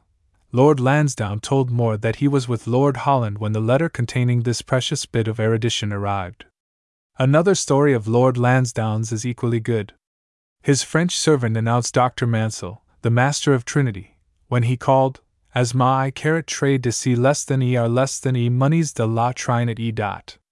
Moore also relates that an account P61 having appeared in the London papers of a row at the Stock Exchange, where some strangers were hustled, it appeared in the Paris papers in this form, Mons. Stock Exchange e tate e chaff e, etc. There is something to be said in favor of the humorous translation of Magna est veritas et prevalebit. Great is truth, it will prevail a bit, for it is probably truer than the original. He who construed C.A.E. Sars' mode of passing into Gaul's Summa Diligentia, on the top of the diligence, must have been of an imaginative turn of mind. Probably the time will soon come when this will need explanation, for a public will arise which knows not the dilatory diligence. The translator of Intercalisum Supremaque Labra as betwixt Dover and Calais gave as his reason that Dover was only ae suprema labra. Although not a blunder nor apparently a joke, we may conclude this chapter with a reference to Shakespeare's remarkable translation of Finis Coronet Opus. Helena remarks in All's Well That Ends Well, Act 4, Sc 4, p. 62, All's Well That Ends Well still defines the crown. In the second part of King Henry VI, Act v. Sc 2, old Lord Clifford, just before he dies, is made to use the French translation of the proverb, La fin couronne les oeuvres. In the first folio we read, La fin couronne les humines. Chapter 4. Bibliographical blunders. There is no class that requires to be dealt with more leniently than do bibliographers, for pitfalls are before and behind them. It is impossible for any one man to see all the books he describes in a general bibliography, and, in consequence of the necessity of trusting to second-hand information, he is often led imperceptibly into gross error. Watts' Bibliotheca Britannica is a most useful and valuable work, but, as may be expected from so comprehensive a compilation, many mistakes have crept into it. For instance, under the head of Philip Baraldus, we find the following title of a work, A Short View of the Persian Monarchy, published at the end of Daniel's works. The mystery of the last part of the title is cleared up when we P64 find that it should properly be read, and of Daniel's weeks, it being a work on prophecy. The librarian of the old Marrowbone institution, knowing as little of Latin as the monk did of Hebrew when he described a book as having the beginning where the end should be, catalogued an edition of Aesop's fables as Aesopiarum's Phoedri Fabulorum. Two blunders that a bibliographer is very apt to fall into are the rolling of different authors of the same name into one, and the creation of an author who never existed. The first kind we may illustrate by mentioning the dismay of the worthy Bishop Jebb, when he found himself identified in What's Bibliotheca with his uncle, the Unitarian writer. Of the second kind we might point out the names of men whose lives have been written and yet who never existed. In the zoological biography of Agassiz, published by the Ray Society, there is an imaginary author, by name J. K. Brock, whose work, Entomologische Briefe, was published in 1823. This pamphlet is really anonymous, and was written by P651 who signed himself J. K. Brock, is merely an explanation in the catalogue from which the entry was taken that it was a brochure. Mereri created an author, whom he styled Dorus Basilicus, out of the title of James I. Sgrd less than W. Ron Basilica on, and Bishop Walton supposed the title of the Great Arabic Dictionary, the Camus or Ocean, to be the name of an author whom he quotes as Camus. In the article on stenography in Ries's Cyclopaedia there are two most amusing blunders. John Nicolai published a treatise on the signs of the ancients at the beginning of the last century, and the writer of the article, having seen it stated that a certain fact was to be found in Nicolai, jumped to the conclusion that it was the name of a place, and wrote, "It was at Nicolai that this method of writing was first introduced to the Greeks by Xenophon himself." In another part of the same article the oldest method of shorthand extant, entitled Ars Scribendi Caracteris, is said to have been printed about the year 1412, that is, long before printing was invented. In the biography Universitaria P66 cell there is a life of one Nicholas Donus, by Baron Walkenaer, which is a blundering alteration of the real name of a Benedictine monk called Dominus Nicholas. This, however, is not the only time that a title has been taken for a name. An eminent bookseller is said to have received a letter signed George Winton, proposing a life of Pitt, but, as he did not know the name, he paid no attention to the letter, and was much astonished when he was afterwards told that his correspondent was no less a person than George Prettyman Tomline, Bishop of Winchester. This is akin to the mistake of the Scotch doctor attending on the Princess Charlotte during her illness, who said that Ing Jean Serum had been continually calling, but, not knowing the fellow, he had taken no notice of him. Thus the Bishop of Salisbury was sent away by one totally ignorant of his dignity. A similar blunder was made by a bibliographer, for in Houghton's Handbook to the Topography and Family History of England and Wales will be found an entry of an assize sermon by Bishop Wigorn, P67 in the Cathedral at Worcester, 1690. This was really Bishop Stillingfleet. There is a reverse case of a catalogue made by a worthy bookseller of the name of William London, which was long supposed to be the work of Dr. William Juxon, the Bishop of London at the time of publication. The entry in the biography moderne of Brigham le Jeune ou Brigham Young furnishes a fine instance of a writer succumbing to the ever-present temptation to be too clever by half. A somewhat similar blunder is that of the late Mr. Dirks. The first reprint of the Marquis of Worcester's Century of Inventions was issued by Thomas Paine, the highly respected bookseller of the Mews Gate, in 1746. But in Worcesteriana, 1866, Mr. Dirks positively asserts that the notorious Tom Paine was the publisher of it, thus ignoring the different spelling of the two names. In a French book on the invention of printing, the sentence Le Berceau de l'Imprimerie was misread by a German, who turned Le Berceau into a man. D'Israeli tells us that Mantissa, the title p68 of the appendix to Johnstone's History of Plants, was taken for the name of an author by Diaquin, the French king's physician. The author of the Curiosities of Literature also relates that an Italian misread the description in Ricci de Deux lists on the title page of a French book of travels, and taking it for the author's name, alluded to the opinions of Mons. In Ricci de Deux lists, but really this seems almost too good to be true.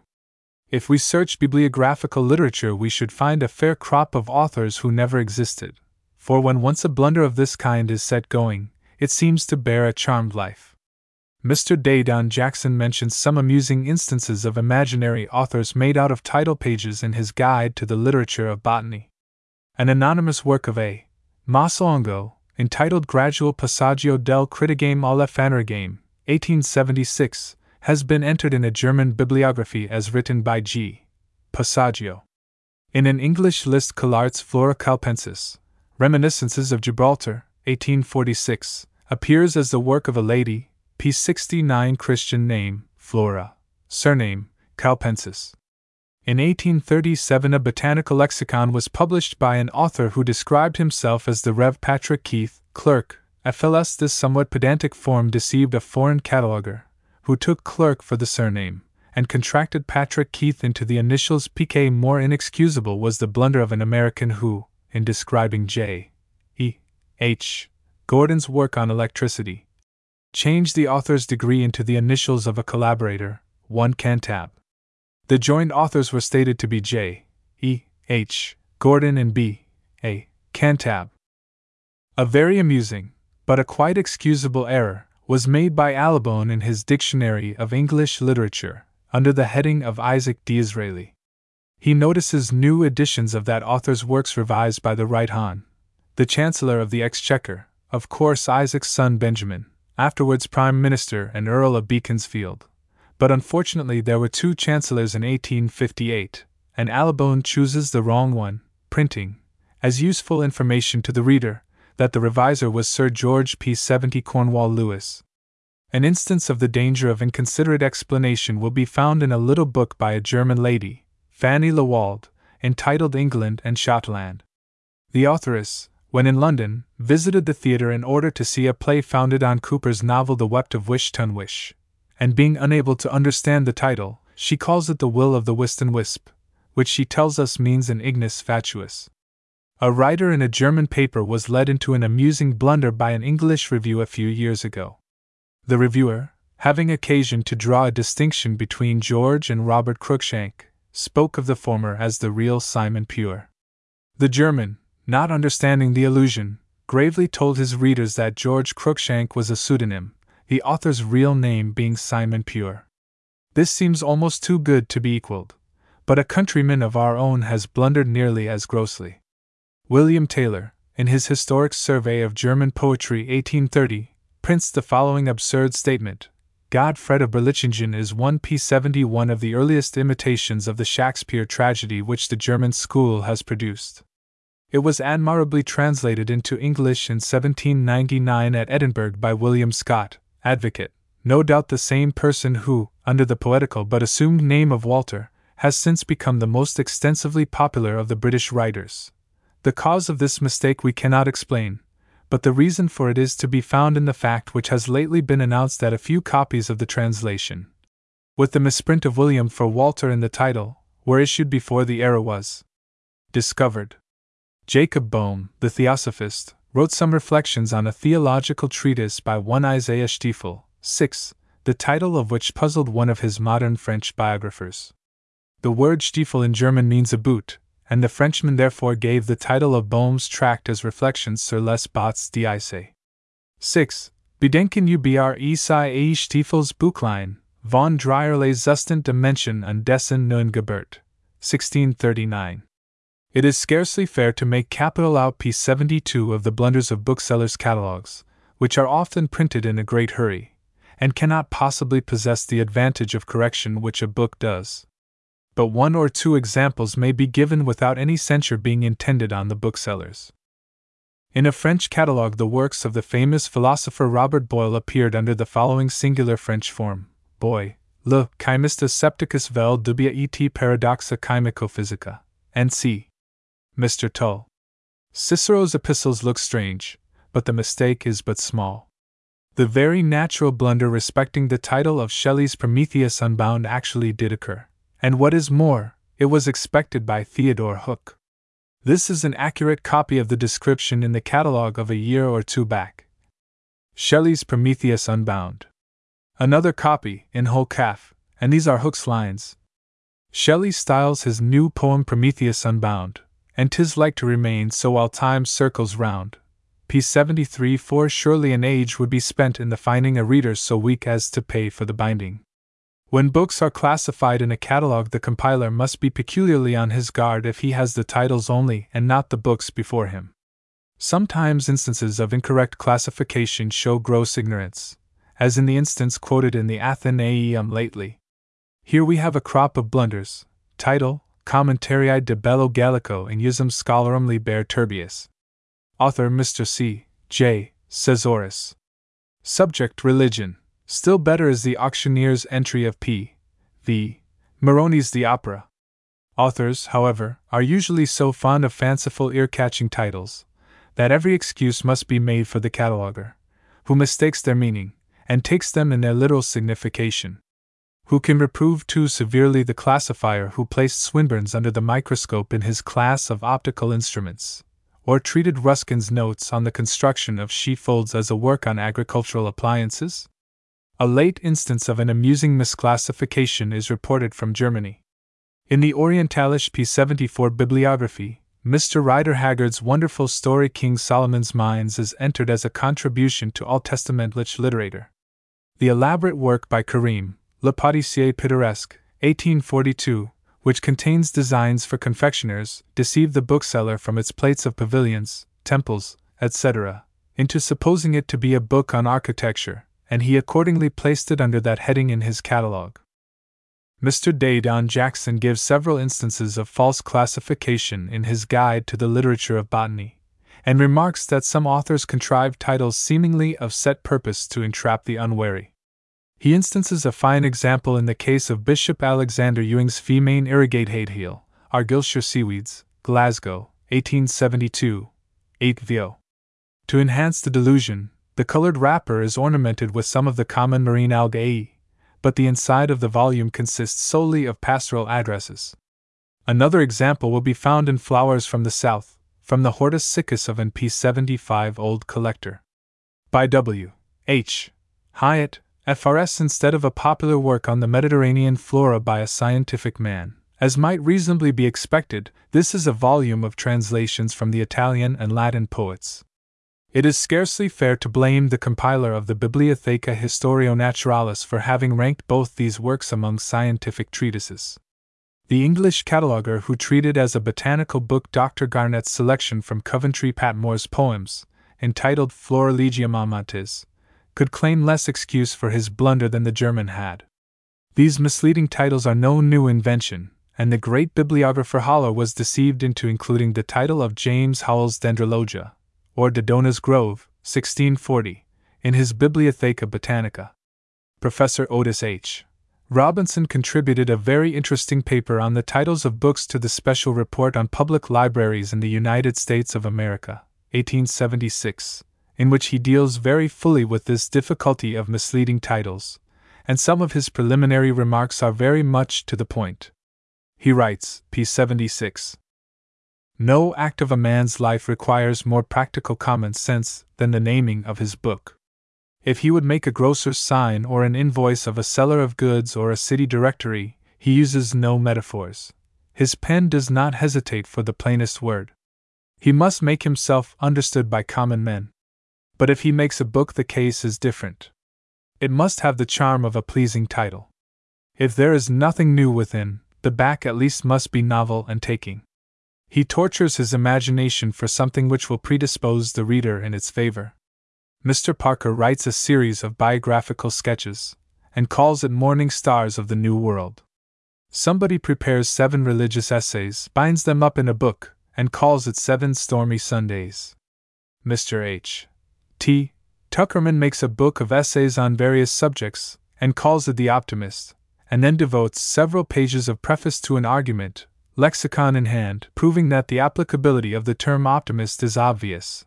An editor, at intervals of leisure, indulges his true poetic taste for the pleasure of his P77 friends, or the entertainment of an occasional audience. Then his book appears, entitled not Miscellaneous Poems, but Asleep in the Sanctum, by A. Hopkins. Sometimes, not satisfied with one enigma, another is added.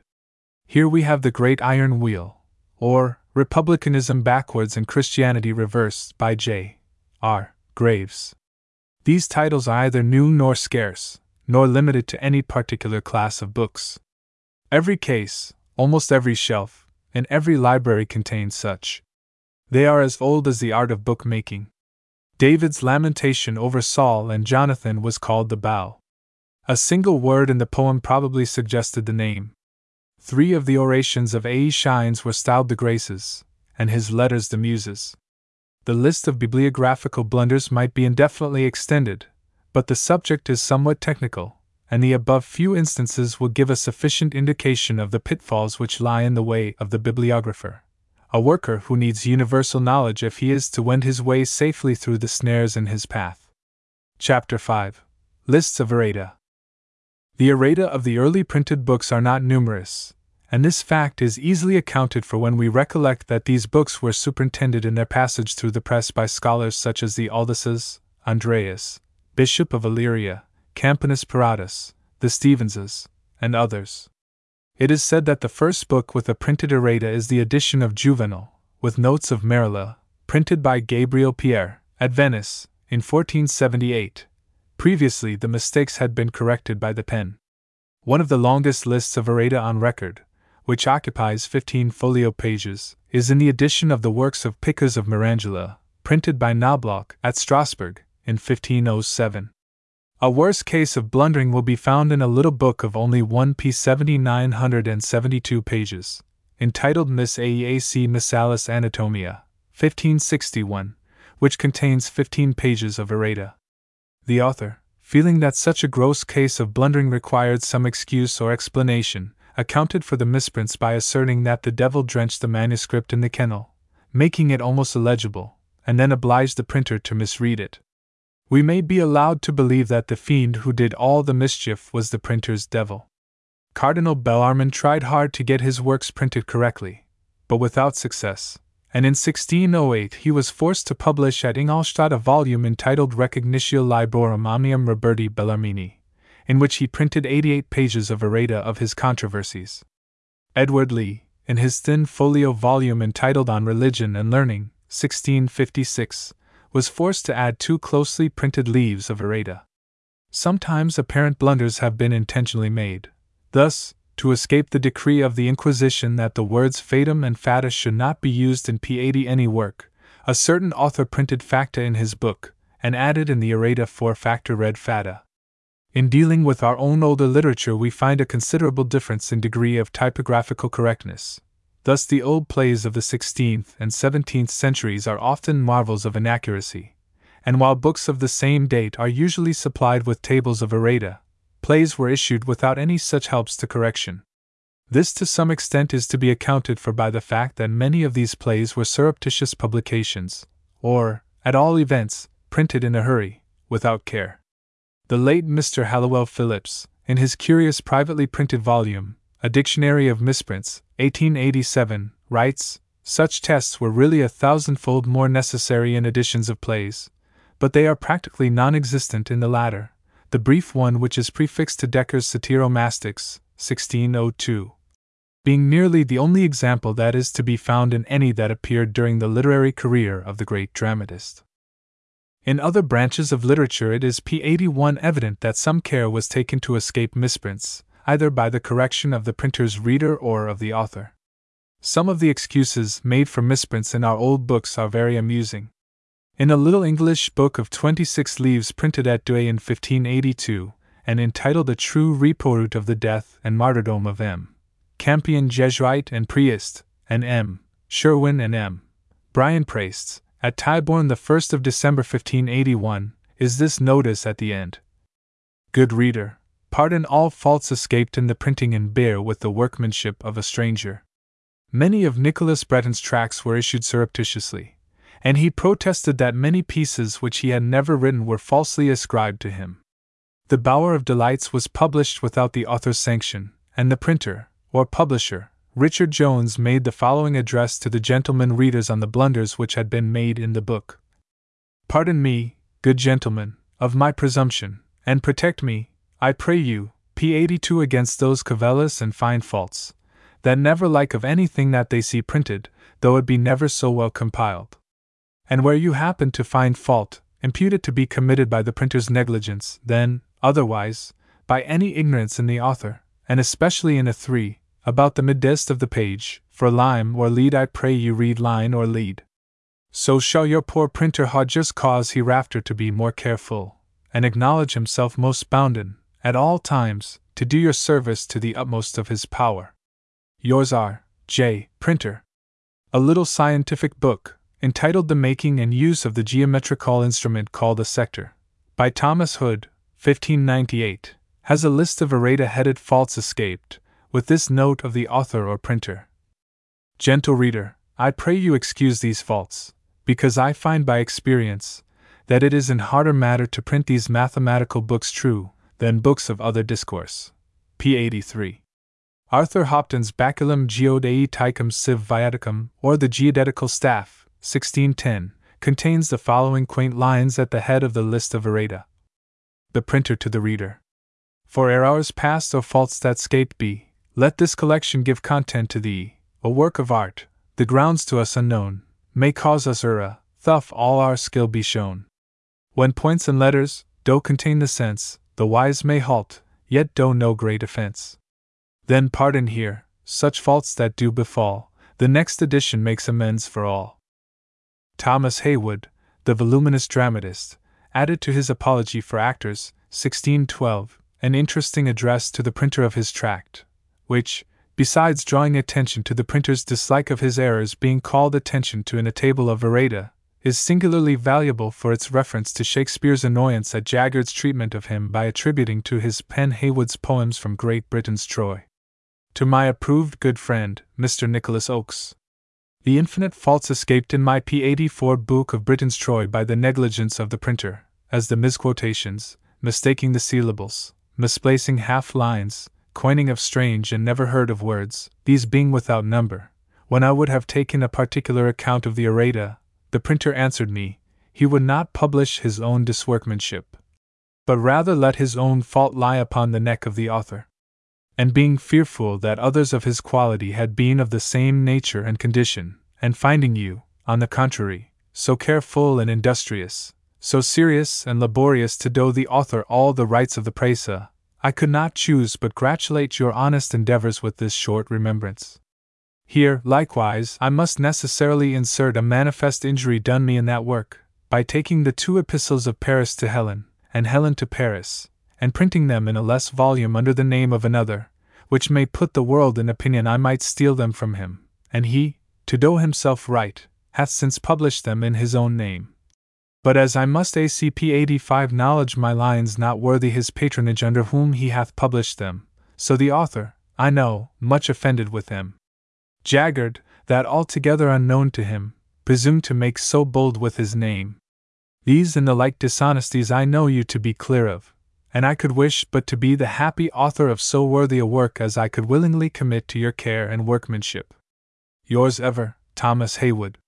In the 18th century printers and authors had become hardened in their sins, and seldom made excuses for the errors of the press, but in the 17th century explanations were frequent. Sylvanus Morgan, in his Horologiagraphia Optica. Dialing Universal and Particular, Speculative and Practical, London 1652, comes before his readers with these remarks on the errata. Reader, I having writ this some years since, while I was a child in art, and by this appear to be little more, for want of a review hath these faults, which I desire thee to mend with thy pen, and if there P86 be any error in art, as in chapter 17 which is only true at the time of the equinoctial, take that for an oversight, and where thou findest equilibra read equilibrio, and in the dedication, in some copies, read Robert Bateman for Thomas, and Side for Signa and know that Optima Prima. Cadunt, Pessimus AEV Monet. The list of errata in Joseph Glanville's Essays on Several Important Subjects in Philosophy and Religion, 1676, is prefixed by this note. The reader is desired to take notice of the following errors of the press, some of which are so near and sound, to the words of the author, that they may easily be mistaken for his. The next two books to be mentioned were published in the same year, 1679. The noble author referred to in the first is that Roger Palmer who had the dishonour of being the husband of Charles II's notorious mistress, the Countess of Castlemaine. Fortunately for the Earl, she no longer bore his name, as she was created Duchess of Cleveland in 1670. Professor de Morgan was inclined to doubt Lord P87 Castlemaine's authorship, but the following remarks by Joseph Moxon seem to prove that the peer did produce a rough draft of some kind. Postscript concerning the erratas and the geographical part of this globe, prefixed to the English globe, by the Earl of Castlemaine.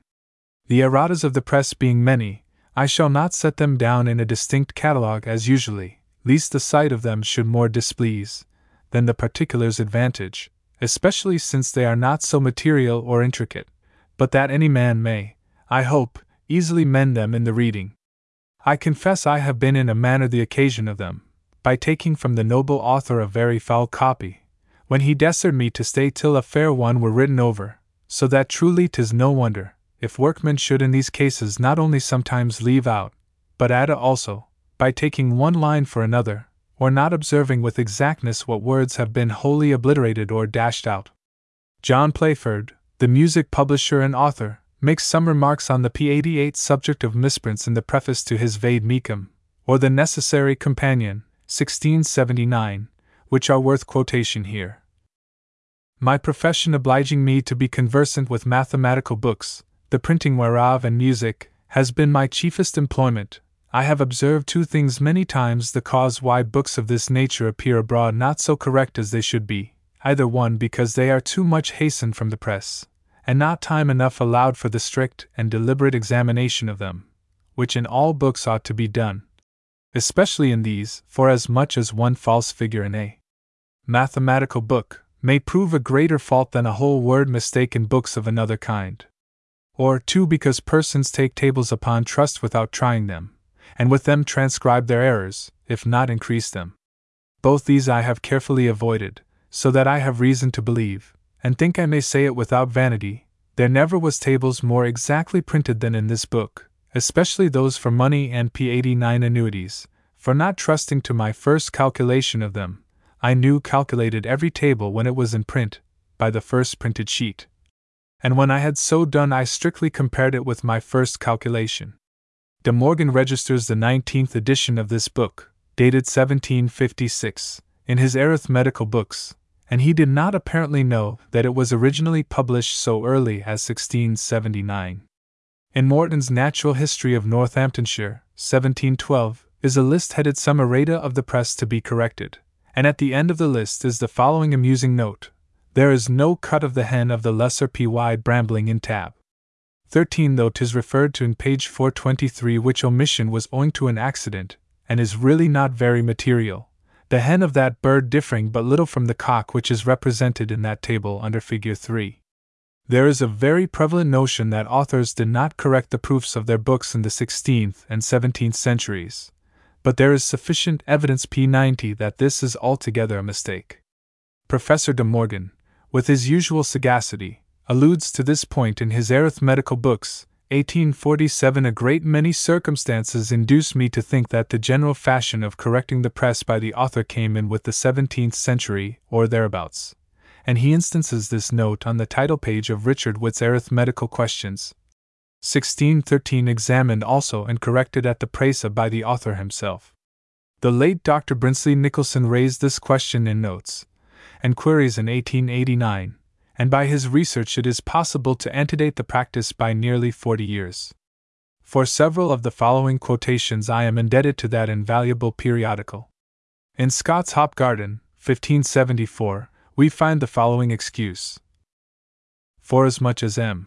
Scott could not be present at the printing of this his book, whereby I might have used his advice in the correction of the same, and especially of the figures and portraitures contained therein, whereof he delivered unto me such notes, as I less than p. 91, being unskilful in the matter, could not so thoroughly conceive, nor so perfectly express as the author or you. In the Drum of Doomsday, by George Gascoigne, 1576, is an advertisement of the printer to the reader. Understand, gentle reader, that whiles this work was in the press it pleased God to visit the translator thereof with sickness, so that being unable himself to attend the daily proofs, he appointed a seruant of his to oversee the same, who being not so well acquainted with the matter as his maester was, therehaw passed some faults much contrary unto both our meanings and desires, the which I have therefore collected into this table, desiring every reader that will vouchsafe to peruse this book, that he will first correct those faults, and then judge accordingly. A particularly interesting note on this point precedes the list of errata in Stanyhurst's translation of Virgil's Aeneid, 1582, p. 92, which was printed at Leyden. Mr. F. C. Birkbeck Terry, who pointed this out in Notes and Queries, quoted from Arbor's reprint, page 157. John Pate's printer to the courteous reader, I am too proud thy patience and pains, good reader, in bearing with such faults as ha escaped in printing, and in correcting as wel such as are laid down here to thy view, as all other whereat thou shalt hap to stumble in perusing this treatise. The nullity of imprinting English in these parties and the absence of the author from perusing some proofs could not choose but breed errors. Certainly Scott, Gascon, and Stanyhurst did not correct the proofs, but it would not have been necessary to make an excuse if the practice was not a pretty general one among authors. Bishop Babington's exposition of the Lord's Prayer, 1588, contains an excuse for the author's inability to correct the press. If thou findest any other faults either in words or distinctions troubling a perfect sense, gentle reader, help them by thine P93 own judgment, and excuse the presa by the author's absence, who best was acquainted to read his own hand. In the Bodleian Library is preserved the printer's copy of Book V, of Hooker's Ecclesiastical Polity, 1597, with Whitgift's signature and corrections in Hooker's handwriting. On one of the pages is the following note by the printer: "Good Mr. Hooker, I pray you be so good as to send us the next leaf that followeth this, for I know not by what mischance this of ours is lost, which standeth upon the finishing of the book." 7. Notes and Queries, 7th Series 8. 73. Another proof of the general practice will be found in N. Breton's The Wit of Wit, 1599. What faults are escaped in the printing, find by discretion, and excuse the author by other work that led him from attendance to the presa. Non H less than A, Che non S less than A. N. B. Gent. At the end of Nash's dedication to his readers, Lenten Stuff, 1599, is this P94 interesting statement: "Apply it for me, for I am called away to correct the faults of the press that escaped in my absence from the printing house." Richard Brathwaite, when publishing his Strappato for the Devel, 1615, made an excuse for not having seen all the proofs. The whole note is well worthy of reproduction.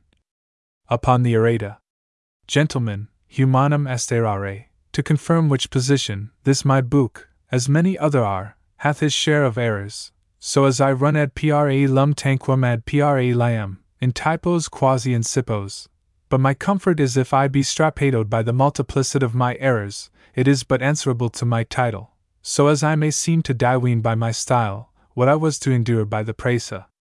Yet no judicious disposed gentleman, that the intricacy of the copy, and the absence of the author from many important proofs were occasion of these errors, which defects, if they be supplied by your generous convenience and courteous disposition, I do vow to P95 satisfy your affectionate care with a more serious suru in my next impression.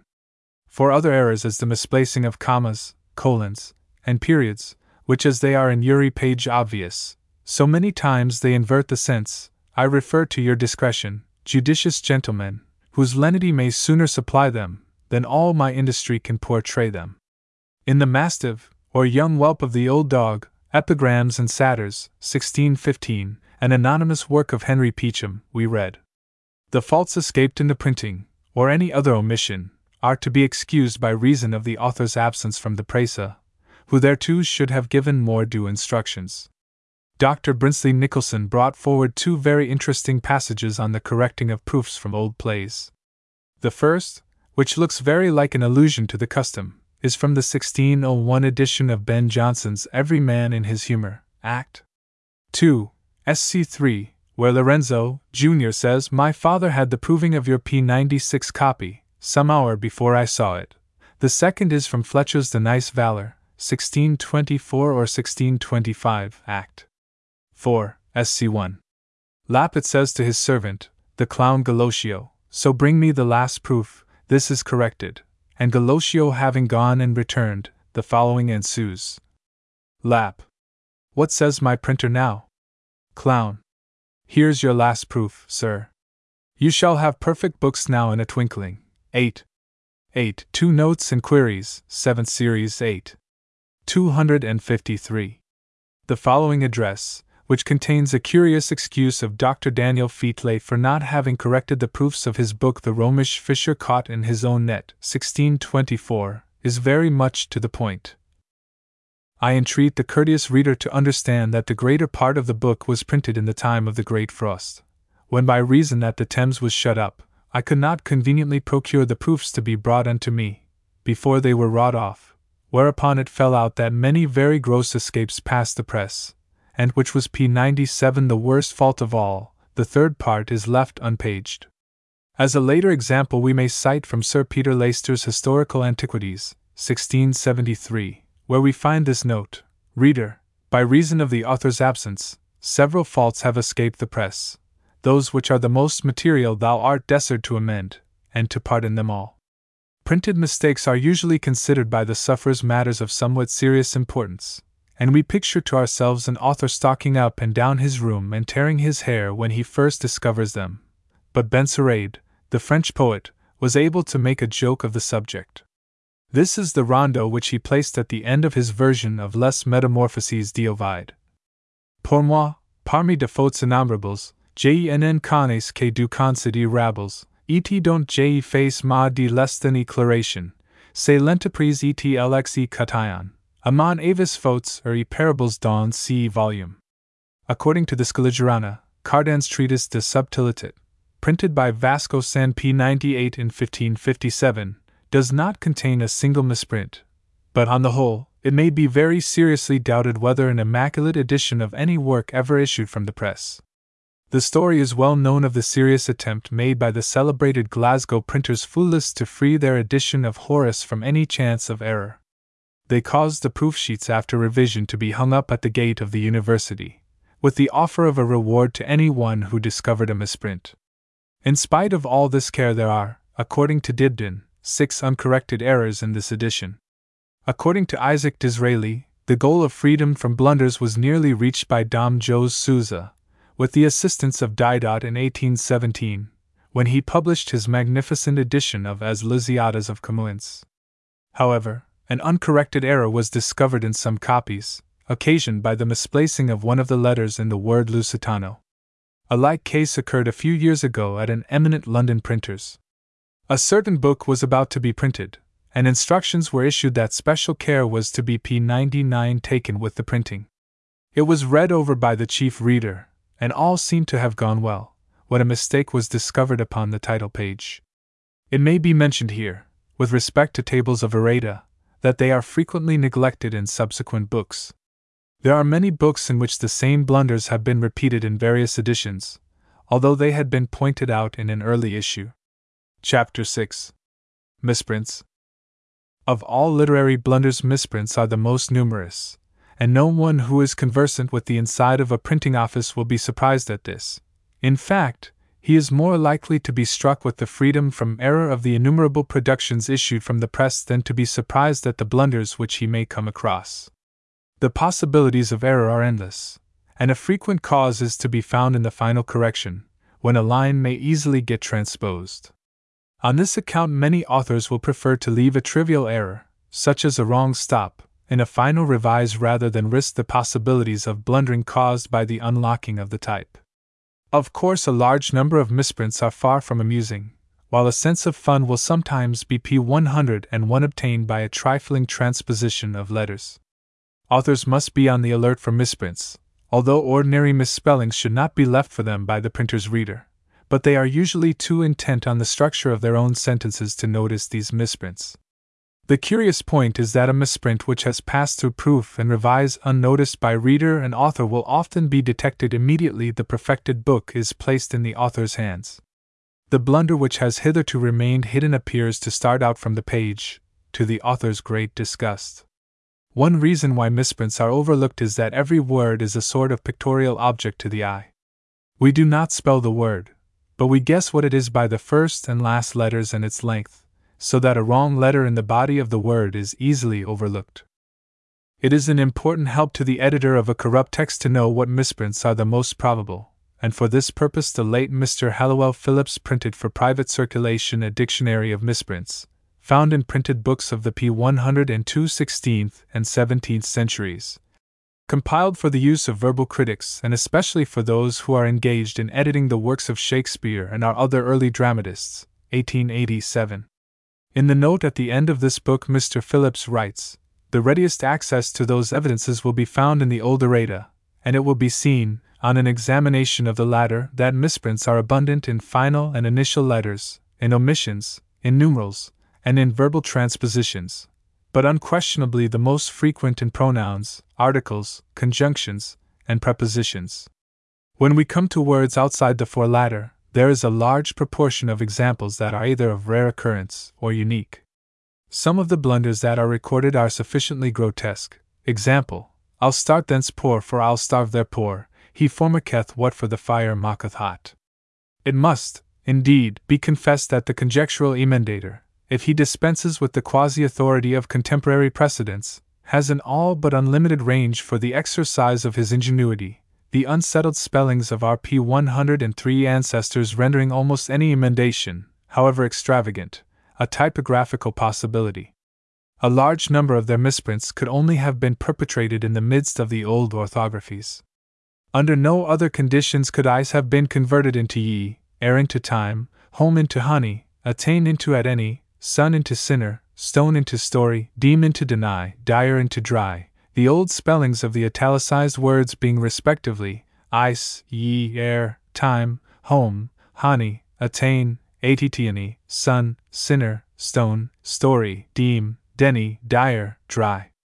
The form of the long s should also be sometimes taken into consideration, for it could only have been owing to its use that such a word as some could have been misprinted for, niece for wife, prefer for preserve, find for fifth, the variant old spellings being four, niece, prefere. Among the instances of misprints given in this dictionary may be noticed the following: actions for axioms, agreement for argument, all eyes for allies, allowed for allowed, banished for ravished, cancel for kentel, candle for caudle, culseness P104 for ourselves, eyesores for oysters, felicity for facility, Hector for nectar, intending for indenting, John for Jehu, judges for indies, scene for scene, 16 for sexton, and for 61, tops for toy, Venus for Venice. In connection with this work may be mentioned the late Mr. W. Blades's Shakespeare and Typography, being an attempt to show Shakespeare's personal connection with, and technical knowledge of the art of printing, also remarks upon some common typographical errors with a special reference to the text of Shakespeare, 1872, a small work of very great interest and value. Mr. Blades writes, "Now these typographical blunders will, in the majority of cases, be found to fall into one of three classes, viz. Errors of the ear, errors of the eye, and errors from what, in printer's language, is called a foul case. I. Errors of the ear. Every compositor when at work reads over a few words of his copy, and retains them in his mind until his fingers have picked P105 up the various types belonging to them. While the memory is thus repeating to itself a phrase, it is by no means unnatural, nor in practice is it uncommon, for some word or words to become unwittingly supplanted in the mind by others which are similar in sound. It was simply a mental transposition of syllables that made the actor exclaim, 'My lord, stand back and let the parson cough,' instead of 'My lord, stand back and let the coffin pass Richard III, I, too,' and by a slight confusion of sound, the word mistake might appear in type as must take. So you mistake your husbands, Hamlet 3:2. Again, idle votarist would easily become idle votarist. I am no idle votarist. Timon 4:3. And long delays become transformed to longer days.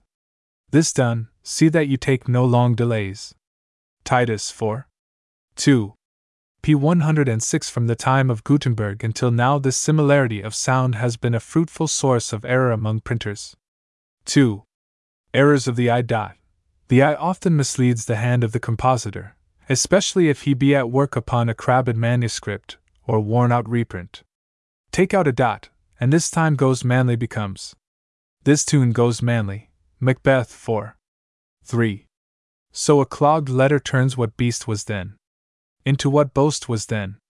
Lady M., what beast was then that made you break this enterprise to me, Macbeth I, 7.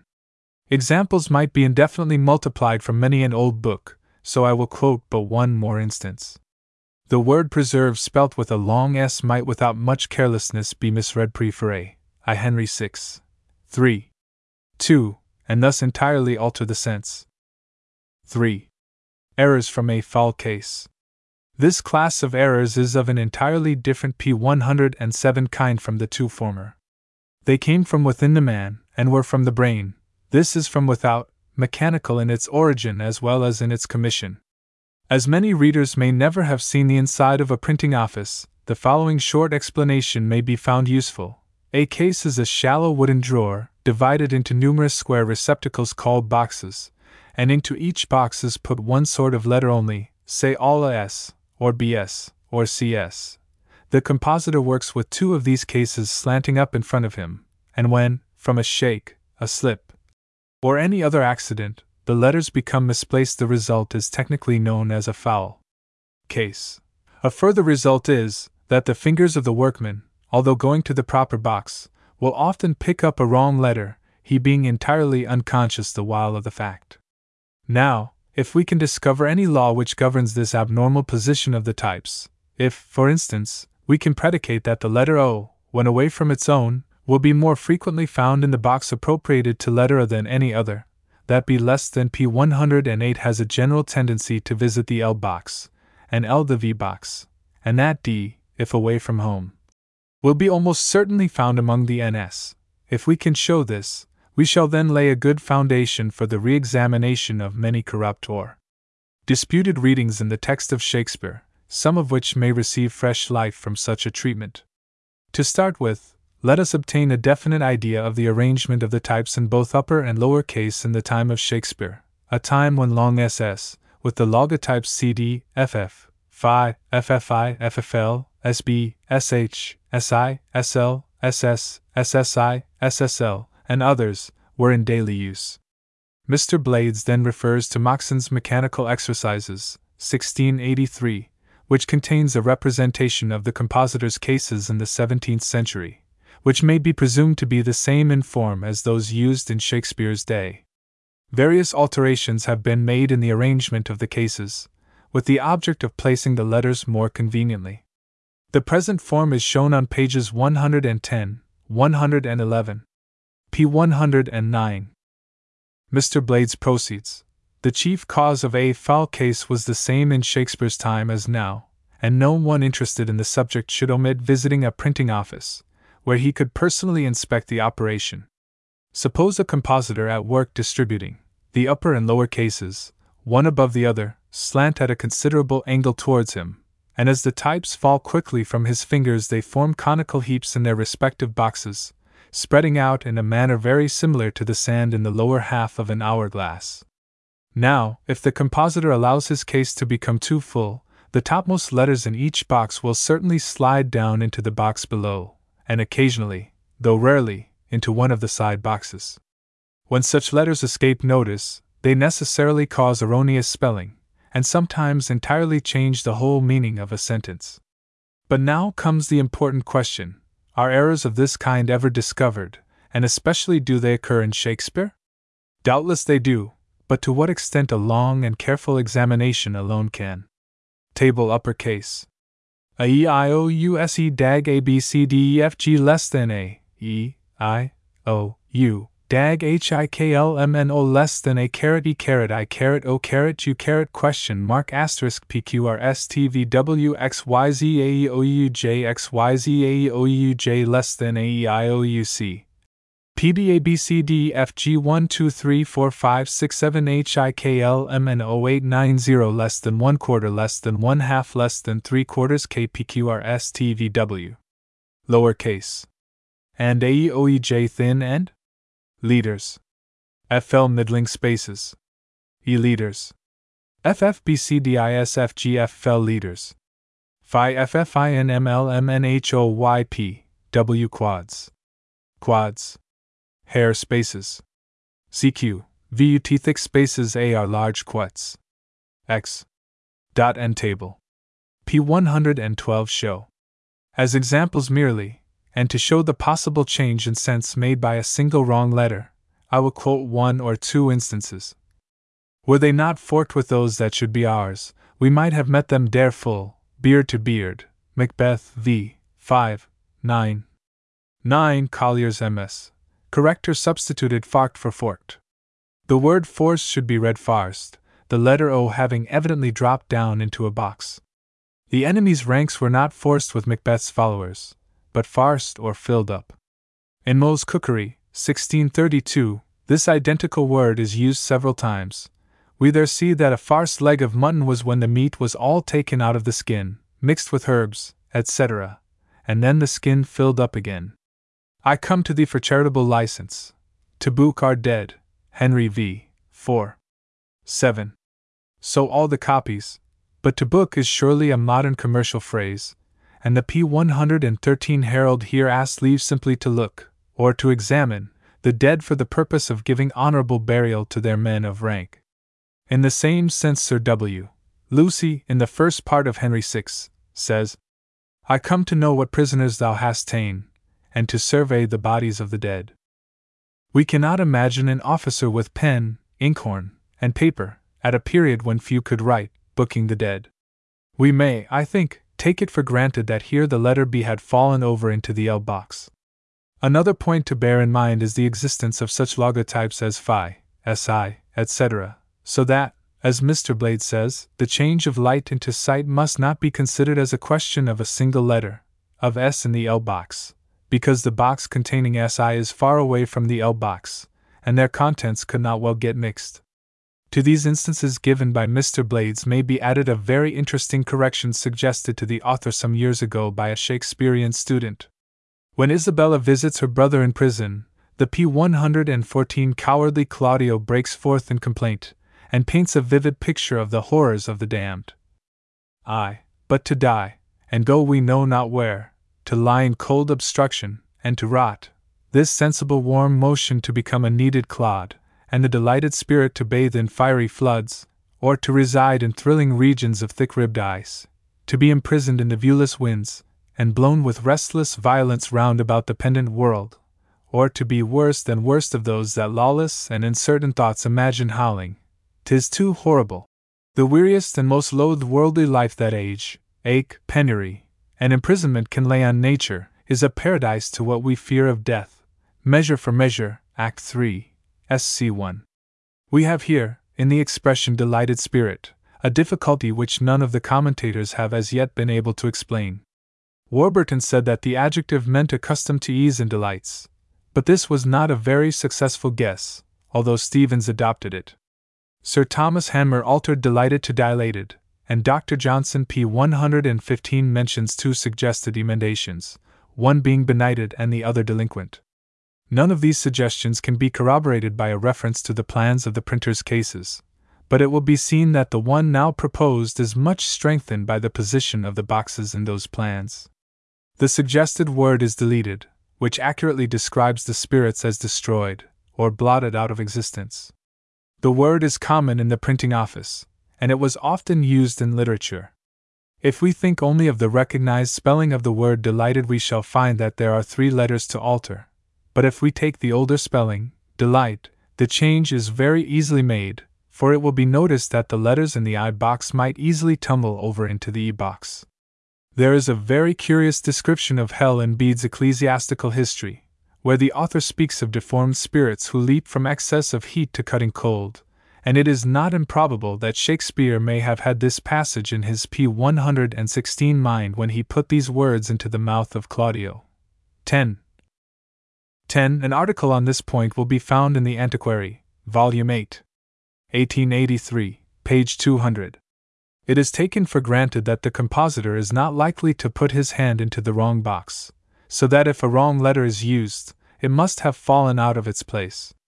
An important class of misprints owes its origin to this misplacement, but, as noticed by Mr. Blades, there are other classes, such as misspellings caused by the compositor's ignorance or misunderstanding. We must remember that the printer has to work fast, and if he does not recognize a word he is very likely to turn it into something he does understand. Thus the title of a paper in the Philosophical Transactions was curiously changed in an advertisement, and the calamites, a species of fossil plants of the coal measures, with but slight change appeared as the true fructification of calamities. This is a blunder pretty sure to be made, and within a few days of writing this, the author has seen a refer P117 insta notes on some Pennsylvanian calamities. As an instance of less excusable ignorance, we shall often find the word gauge, printed as gauge. One of the slightest of misprints was the cause of an odd query in the second series of Notes and Queries, which, by the way, has never yet been answered. In John Hall's Horae Vassive A.E., 1646, there is this passage, alluding to the table game called tic-tac. The author wrote, "Tic-tac sets a man's intentions on their guard. Errors in this and war can be but once amended, but the printer joined the two words and war into one, and this puzzled the correspondent of the Notes and Queries, v. 272. He asked, "Who can quote another passage from any author containing this word? I have hunted after it in many dictionaries without avail. It means, I suppose, antagonism or contest, and resembles in form many Anglo-Saxon words which never found their way into English proper." The blunder was not discovered, and another correspondent wrote, "The word and war would surely modernize into hand-p118 war. Is not hand-irons, a parallel word of the same genus? In the general index we find and war, an old English word." So much for the long life of a very small blunder. A very similar blunder to this of and war occurs in select remains of the learned John Ray with his life by the late William Derham, which was published in 1760 with a dedication to the Earl of Macclesfield, President of the Royal Society, signed by George Scott. In Derham's Life of Ray, a list of books read by Ray in 1667 is printed from a letter to Dr. Lister, and one of these is printed The Business About Great Rakes.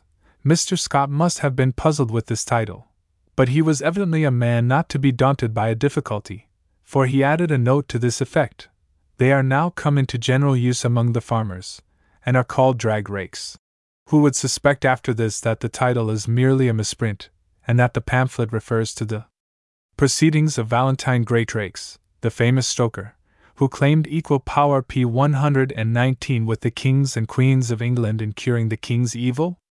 This blunder will be found uncorrected in Dr. Lancaster's Memorials of John Ray, published by the Ray Society in 1846, and does not seem to have been suspected until the Rev. Richard Hooper called attention to it a short time ago in Notes and Queries.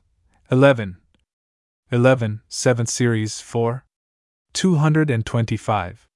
An amusing instance of the invention of a new word was afforded when the printer produced the words "a noticeable fact" in the isms instead of this MS. The misplacement of a stop, or the transposition of a letter, or the dropping out of one, will make sad havoc of the sense of a passage, as when we read of the immoral works of Milton. It was, however, a very complimentary misprint by which it was made to appear that a certain town had a remarkably high rate of morality. In the address to Dr. Watts by J. Standen prefixed to that author's Horae Lyric A.E., Leeds, 1788, this same misprint occurs, to the serious confusion of Mr. Standen's meaning, p120 with thought sublime and high sonorous words, "Thou sweetly sing'st to thy immoral lyre." On another page of this same book, "what's daring flight" is transposed to darling flight. In Miss Young's Diniver Terrace, a portion of one word was joined on to another with the awkward result that a young lady is described with outstretched arms. The odd results of the misplacement of stops must be familiar to most readers, but it is not often that they are so serious as in the following instances. William Sharp, the celebrated line engraver, believed in the divine mission of the Madman Richard Brothers, and engraved a portrait of that worthy with the following inscription beneath it: "Fully believing this to be the man appointed by God, I engrave his likeness. W. Sharp, the writing engraver, by mistake put the comma after the word appointed, and omitted it at the latter part of the sentence, thus giving a ludicrous effect to the whole inscription." Many impressions were struck off before the p121 mistake was discovered and rectified. The question of an apostrophe was the ground of a civil action a few years ago in Switzerland, and although the anecdote refers to a manuscript, and not to a printed document, it is inserted here because it illustrates the subject. A gentleman left a will which ended thus: "Et pour t less than e moinere, M.S. Nevu Charles E. T. Henri de M. Tout mon affection J.E.L. less than E. Gue. Chac and D. is sent $1,000." The paper upon which the will was written was folded up before the ink was dry, and therefore many of the letters were blotted. The legatees asserted that the apostrophe was a blot, and therefore claim 2 instead of 100,000 francs each.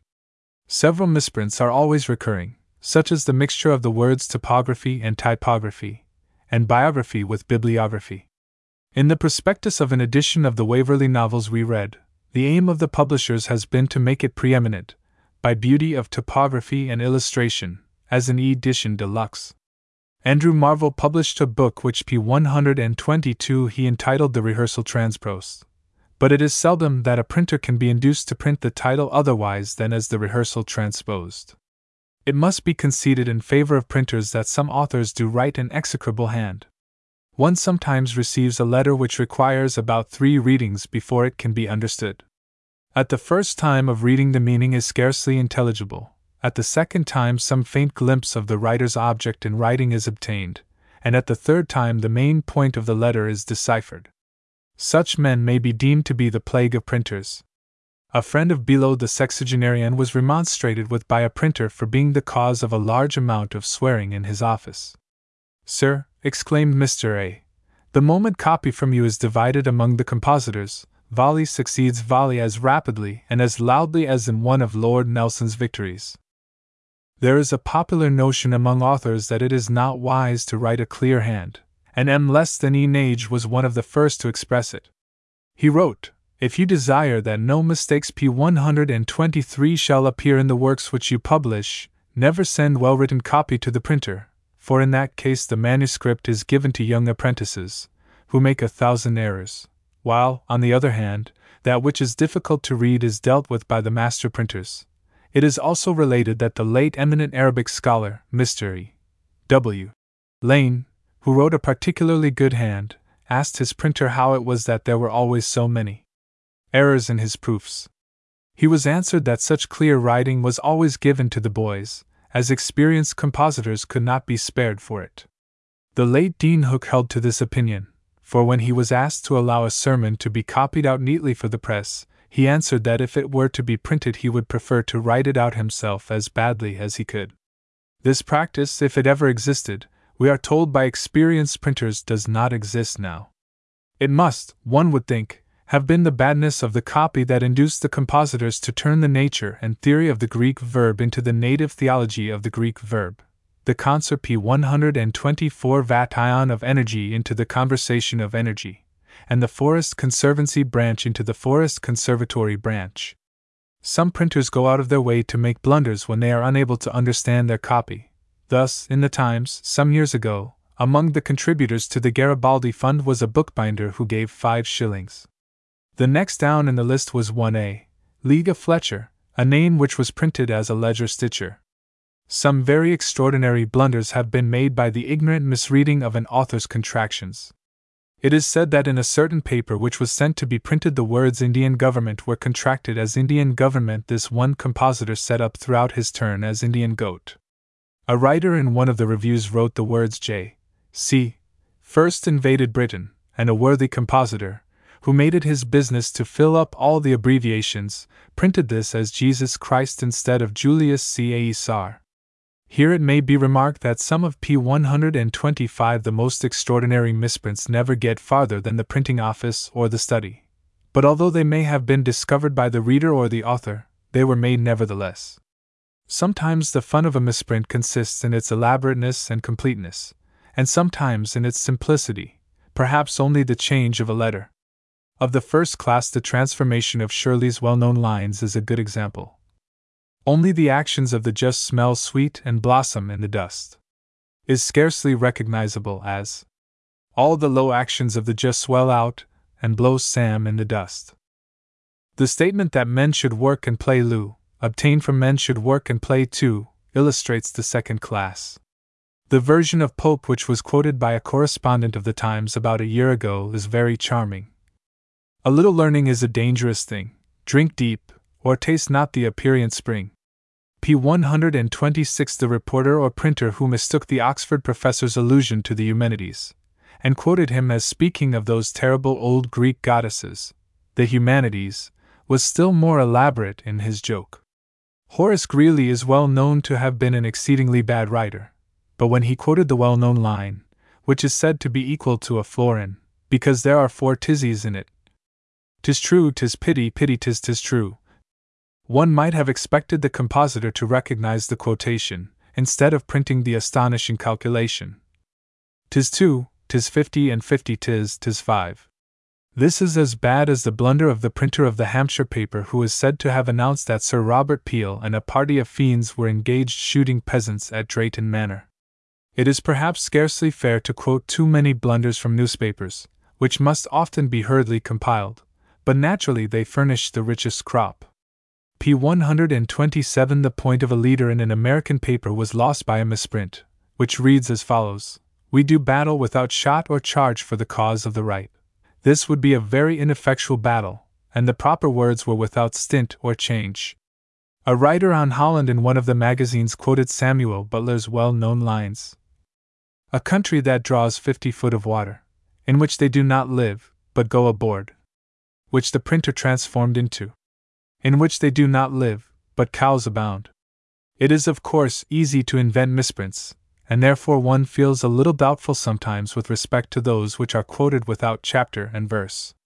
One of the most remarkable blunders ever made in a newspaper was connected with the burial of the well-known literary man, John Payne Collier. In the Standard of September 21, 1883, it was reported that the remains of the late Mr. John Payne Collier were interred yesterday, P. 128, in Bray Churchyard, near Maidenhead, in the presence of a large number of spectators. The paragraph maker of the Eastern Daily Press had never heard of Payne Collier, so he thought the last name should be printed with a small c. And wanting a heading for his paragraph, he invented one straight off, and this is what appeared in that paper: "The Bray Colliery Disaster. The remains of the late John Payne Collier were interred yesterday afternoon in the Bray Churchyard, in the presence of a large number of friends and spectators." This was a brilliant stroke of imagination, for who would expect to find a colliery near Maidenhead? Mr. Sala, writing to Notes and Queries, 3rd Series, I. 365, says, "Altogether I have long since arrived at the conclusion that there are more devils in a printing office than are dreamt of in our philosophy, the blunder fiends to wit, ever busy in peppering the forms with errors which defy the minutest revisions of reader, author, sub-editor, and editor." Mr. Sala gives an instance which occurred p. 129 to himself.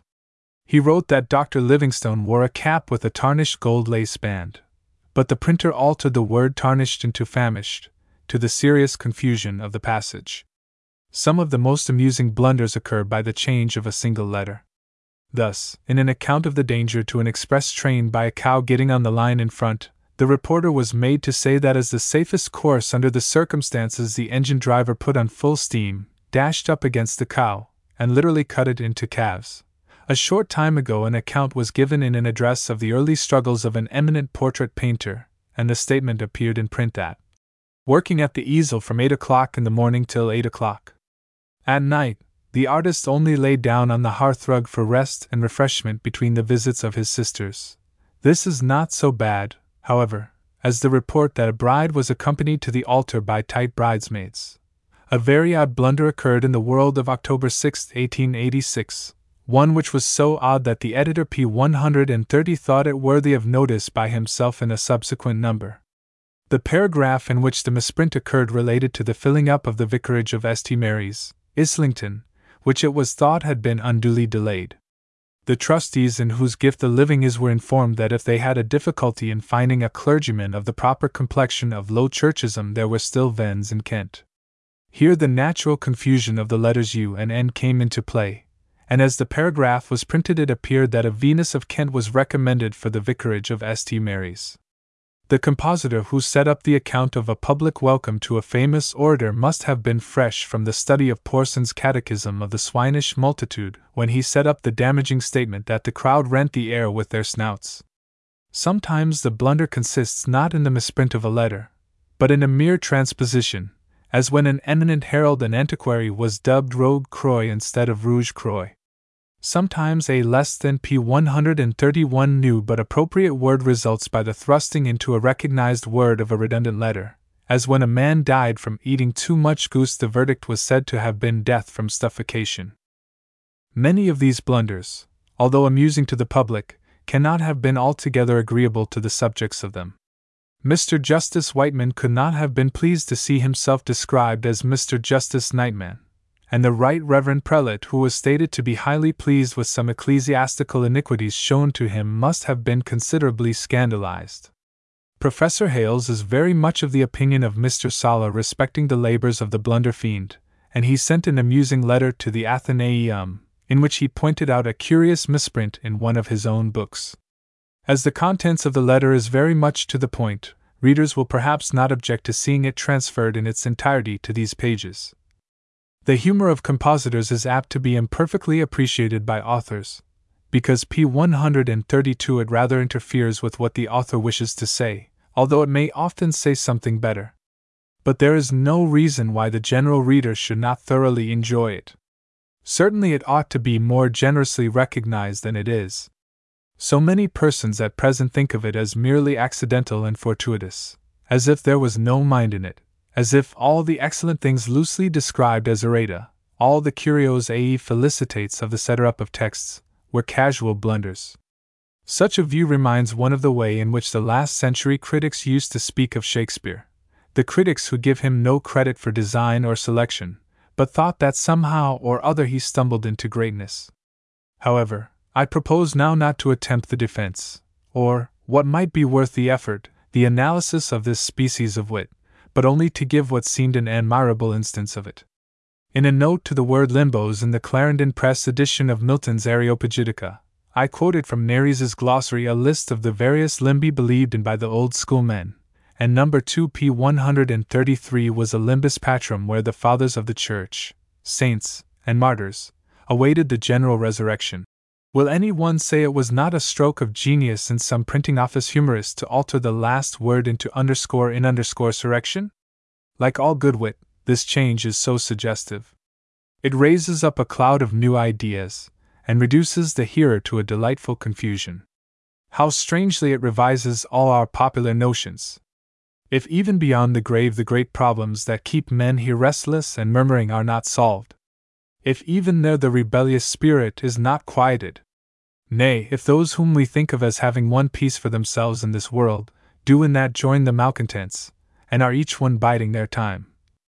GRW, ST less than H, NDO, S Turin ID KPE RSWNB less than IA. May we not conceive this bold jester, if haply he were a stonemason, chiseling on some tombstone underscore in underscore surgam? Allusion has already been made to the persistence of misprints and the difficulty of curing them, but one of the most p134 curious instances of this may be found in a line of Byron's beautiful apostrophe to the ocean in Childe Harold, Canto 4. The 182nd stanza is usually printed. Thy shores are empires, changed in all save thee, Assyria, Greece, Rome, Carthage, what are they? Thy waters wasted them while they were free, and many a tyrant since.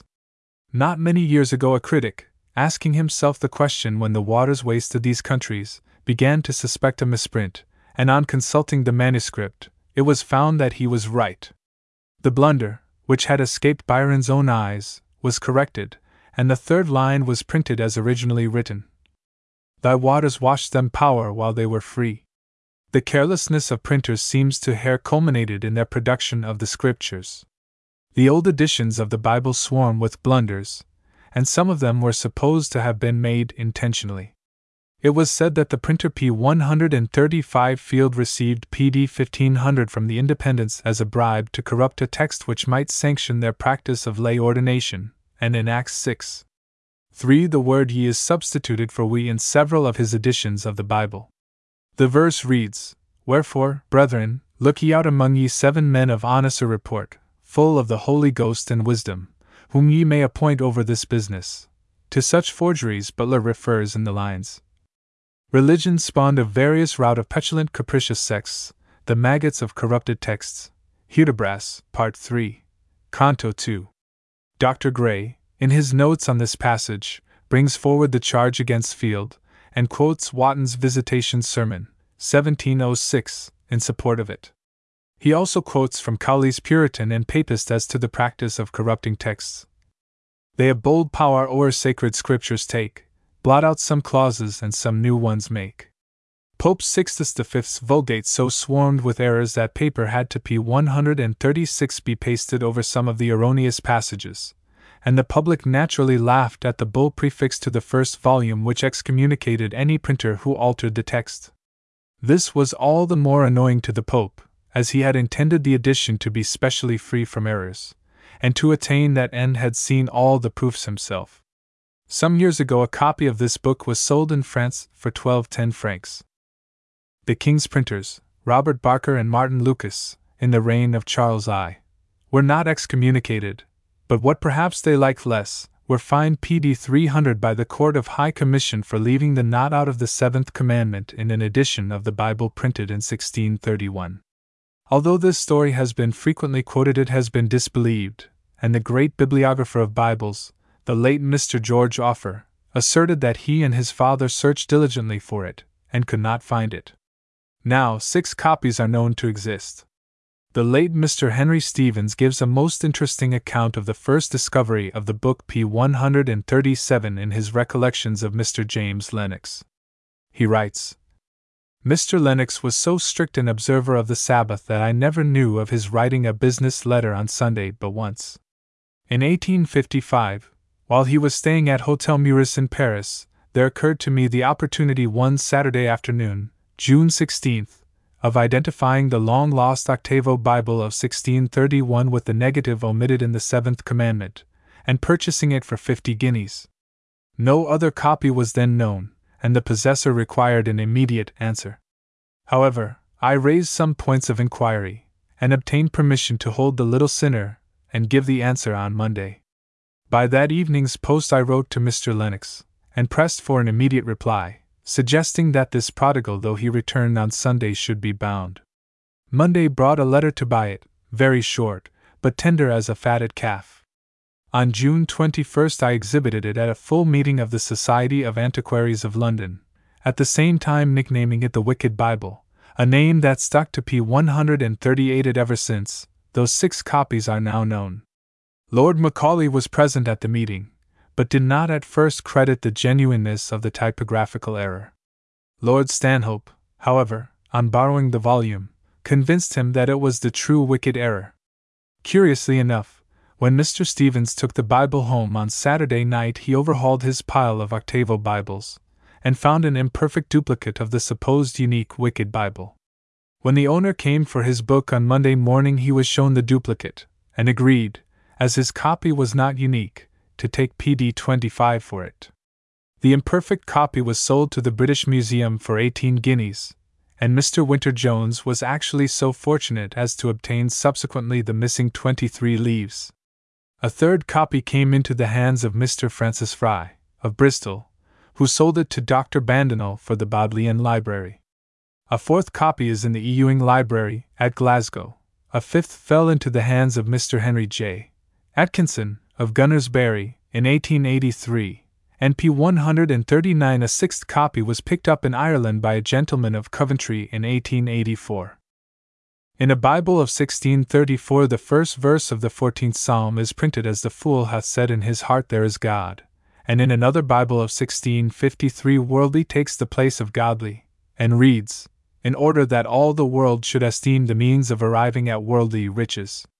If Field was not a knave, as hinted above, he was singularly unfortunate in his blunders, for in another of his Bibles he also omitted the negative, in an important passage, and printed 1 Corinthians 6:9 as, "Know ye not that the unrighteous shall inherit the kingdom of God?" It is recorded that a printer's widow in Germany once tampered with the purity of the text of a Bible printed in her house, for which crime she was burned to death. She arose in the night, when all the workmen were in bed, and going to the form entirely changed the meaning of a text which particularly offended her. The text was Gen 3:16, "Thy desire shall be to thy husband, and he shall rule over thee." P. 140. This story does not rest on a very firm foundation, and as the recorder does not mention the date of the occurrence, it must be taken by the reader for what it is worth. The following incident, vouched for by a well-known author, is, however, very similar. James Silk Buckingham relates the following curious anecdote in his autobiography. While working at the Clarendon printing office, a story was current among the men, and generally believed to be authentic, to the following effect.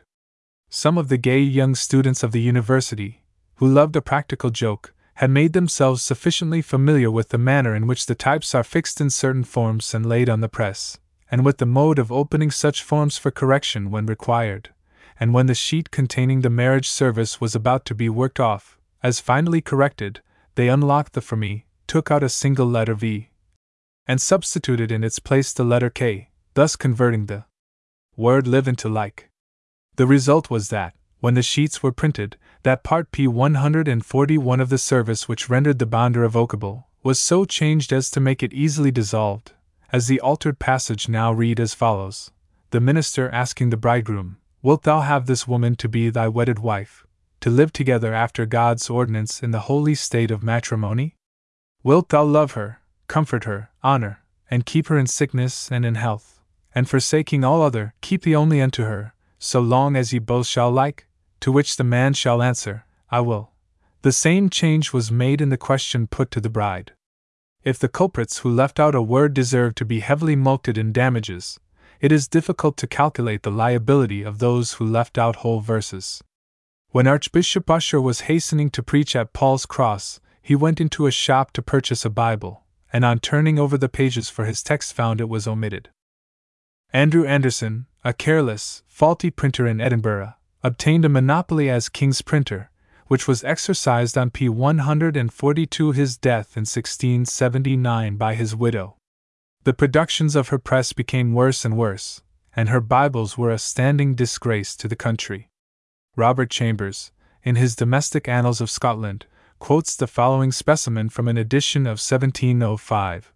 Wishold it bethogda thingin creedy bleed WTSU. YTS God should raise the dead. Even this miserable blundering could not have been much worse than the Pearl Bible with 6,000 errata mentioned by Isaac Disraeli. The first edition of the English Scriptures printed in Ireland was published at Belfast in 1716, and is notorious for an error in Isaiah. Sin no more is printed sin on more. In the following year was published at Oxford the well-known Vinegar Bible, which takes its name from a blunder in the running title of the 20th chapter of St. Luke's Gospel, where it reads the parable of the vinegar, instead of the parable of the vineyard. In a Cambridge prayer book of 1778 the 30th verse of Psalm CV is travestied as follows: their land brought P143 forth frogs. Yes, seven in their king's chambers. An Oxford Bible of 1792 names St. Philip instead of St. Peter as the disciple who should deny Christ, Luke 22:34. And in an Oxford New Testament of 1864 we read, rejoice, and be exceeding glad, Matt. v. 12.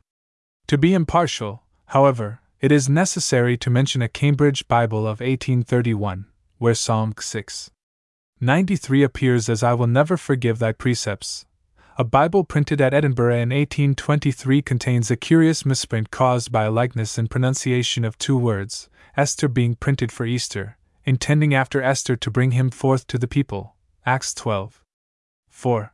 A misprint of the Old 100th Psalm, do well for do dwell, in the prayer book might perhaps be considered as an improvement. All people who on earth do well. Errors are specially frequent in figures, often caused by the way in which the characters are cut. The aim of the founder seems to be to make them as much alike as possible, so that at FREP 144 quantly requires a keen eye to discover the difference between a 3 and a 5. In one of Chernack's mathematical tables a line fell out before going to press, and instead of being replaced at the bottom of the page it was put in at the top, thus causing 26 errors. Besides these, however, only 10 errors have been found in the whole work of 1020 pages, all full of figures. Vieta's Canon Mathematicus, 1579, is of great rarity, from the author being discontented with the misprints that had escaped his notice, and on that account withdrawing or repurchasing all the copies he could meet with. Some mathematicians, to ensure accuracy, have made their calculations with the types in their own hands. In the Imperial Dictionary of Universal Biography there is a misprint in a date which confuses a whole article. William Ayrton, musical critic, is said to have been born in London about 1781, but curiously enough his father is reported to have been born 3 years afterwards, 1784, and still more odd, that father was appointed Gentleman of the Chapel Royal in 1764, 145 years before he is stated to have been born. In connection with figures may be mentioned the terrible confusion which is caused by the simple dropping out of a decimal point. Thus a passage in which 6.36 is referred to naturally becomes utter nonsense when 636 is printed instead. Such a misprint is as bad as the blunder of the French compositor, who, having to set up a passage referring to Captain Cook, turned de Cook into de 600 kilos. An amusing blunder was quoted a few years ago from a German paper where the writer, referring to Prince Bismarck's endeavors to keep on good terms with all the powers, was made to say, "Prince Bismarck is trying to keep up honest and straightforward relations with all the girls." This blunder was caused by the substitution of the word M less than H10, girls, for M less than H10, powers. The French have always been interested in misprints, and they have registered a considerable number. One of the happiest is that one which was caused by Malherbe's bad writing, and induced him to p. 146 adopt the misprint in his verse in place of that which he had originally written. The lines, written on a daughter of Duperrier named Rosette, now stand thus: Mais elle était du monde au less than you, les plus belles choses ont le pire destin, et rose, LAV less than ECUCK vivant less roses le space d'un matin. Malherbe had written Et Rosette AV less than ECUCK vivant less roses. But forgetting to cross his T's, the compositor made the fortunate blunder of printing Roselle, which so pleased the author that he let it stand, and modified the following lines in accordance with the printer's improvement. Rabelais nearly got into trouble by a blunder of his printer, who in several places set up Asni for a. A council met at the Sorbonne to consider the case against him, and the doctors formally denounced Rabelais to Francis I, and requested permission to prosecute him for heresy. But the king, after consideration, refused to give the permission. P. 147 Rabelais then laughed at his accusers for founding a charge of heresy against him on a printer's blunder, but there were strong suspicions that the misprints were intentional. These misprints are styled by the French coquilles, a word whose derivation M. Baunet, author of Dictionnaire de l'argot de typographies, is unable to explain after 20 years' search. A number of Longman's magazine contains an article on these coquilles, in which very many amusing blunders are quoted. One of these gave rise to a pun which is so excellent that it is impossible to resist the temptation of transferring the anecdote from those pages to these. In the Rue Richelieu there is a statue of Corneille holding a roll in his hand, on which are inscribed the titles of his principal works. The task of incising these names, it appears, had been given to an illiterate young apprentice, who thought proper to spell Aver with two R's. A wit, observing this, remarked pleasantly, Tiens, voilé, an Averka un air misanthrope, un air misanthro. P. 148. In a newspaper account of Mr. Gladstone's religious views, the word Anglican is travestied as Afghan, with the following curious result: there is no form of faith in existence more effectually tenacious than the Afghan form, which asserts the full Catholicity of that branch church whose charter is the English Church Prayer Book. In the diary of John Hunter, of Craig Crook, it is recorded that at one of the meetings between the diarists, Leigh Hunt, and Carlyle, Hunt gave us some capital specimens of absurd errors of the press committed by printers from his copy. One very good one occurs in a paper, where he had said, he had a liking for coffee because it always reminded him of the Arabian Nights, though not mentioned there, adding, as smoking does for the same reason.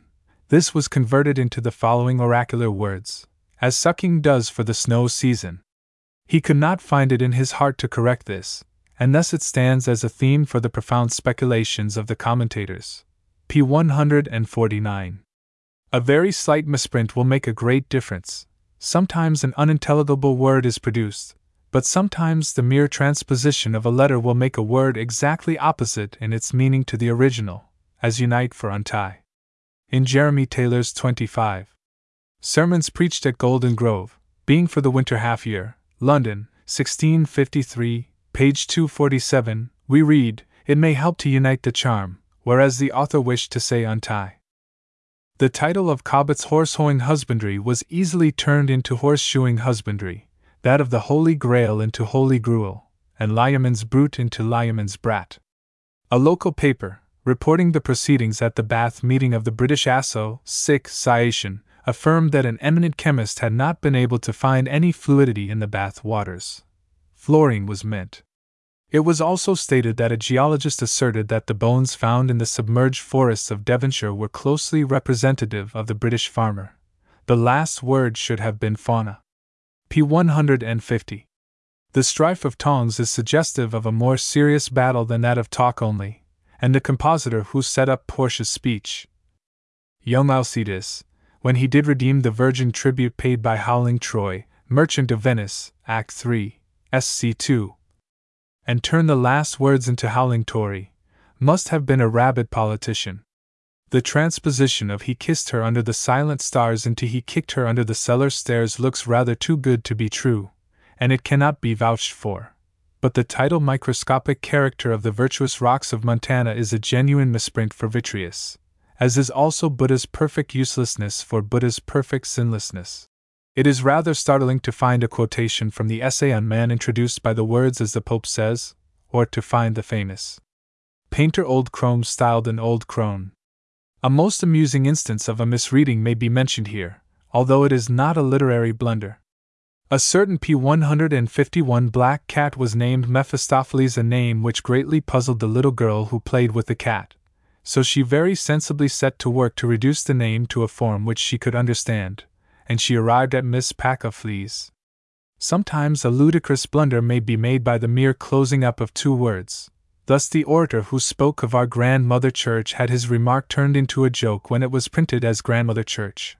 A still worse blunder was made in an obituary notice of a well-known congressman in an American paper, where the reference to his gentle, manly spirit was turned into gentlemanly spirit. Misprints are very irritating to most authors, but some can afford to make fun of the trouble. Thus Hood's amusing lines are probably founded upon some blunder that actually occurred. But it is frightful to think what nonsense sometimes they make of one's sense, and what's worse, of one's rhymes. P152. It was only last week, in my Ode Upon Spring, which I meant to have made a most beautiful thing, when I talked of the dewdrops from freshly blown roses, the nasty things made it from freshly blown noses. And again, when, to please an old aunt, I had tried to commemorate some saint of her clique who had died, I said he had taken up in heaven his position, and they put it, he'd taken up to heaven his physician. Henry Stevens, Estienne, the learned printer, made a joke over a misprint. The word febris was printed with the diphthong oe, so Stevens excused himself by saying in the errata that le calcographe a fait un failli, very long, foe brem, coic un failli, very court, fibrum, soit moyens dangerix. Allusion has already been made in the first chapter to Professor Skeet's Ghost P153 words. Most of these have arisen from misreadings or misprints, and two extraordinary instances may be noted here.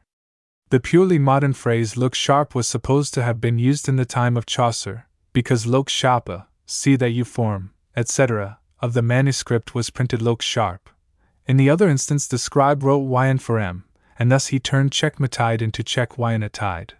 12. Philol. SOC Trans. 1885-7, pages 368-9.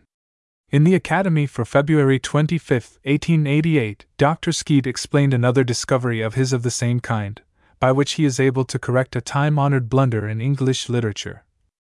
Cambridge, February 14, 1888. When I explained, in the Academy for January 7, page 9, that the word Herenus is simply a mistake for Herons, I. The Furies, such being the Middle English form of Erinis, I did not expect that I should so soon light upon another singular perversion of the same word. P. 154. In Chaucer's works, edition 1561, folios 322, back, there is a miserable poem, of much later date than that of Chaucer's death, entitled The Remedy of Love. The 12th stanza begins thus: Come hither, thou Hermes, and ye Furies all which fare been under us, nigh the nether pole, where Pluto regneth, etc. It is clear that Hermes is a scribal error for Herons, and that the scribe has added thou out of his own head, to keep Hermes company. The context bears this out, for the author utterly rejects the inspiration of the Muses in the preceding stanza, and proceeds to invoke Furies, Harpies, and, to use his own expression, all this loathsome sort. Many of the lines almost defy scansion, so that no help is to be got from observing the run of the lines.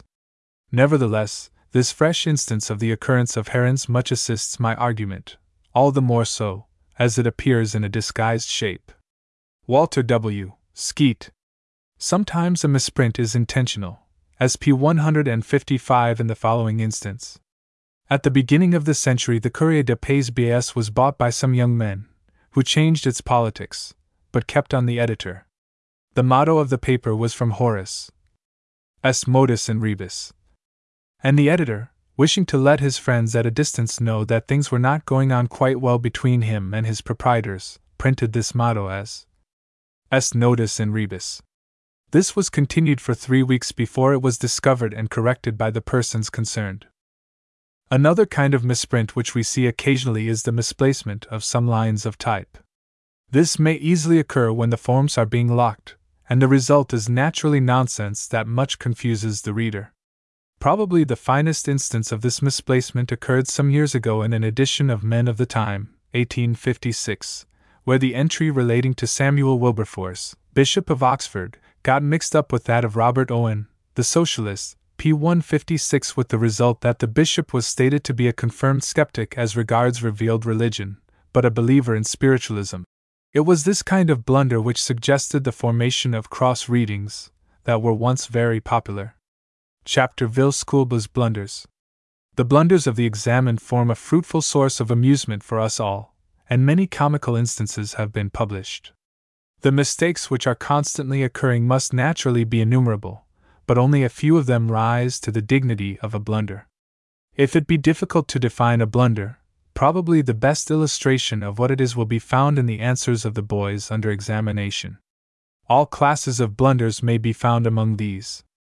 There are those which show confusion of knowledge, and those which exhibit an insight into the heart of the matter while blundering in the form.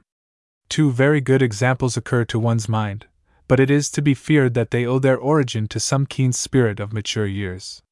What p. 158 is faith, the quality by which we are enabled to believe that which we know is untrue. Surely this must have emanated from a wit. Again, the whole Homeric question is condensed into the following answer. Some people say that the Homeric poems were not written by Homer, but by another man of the same name. If this is a blunder, who would not wish to blunder so?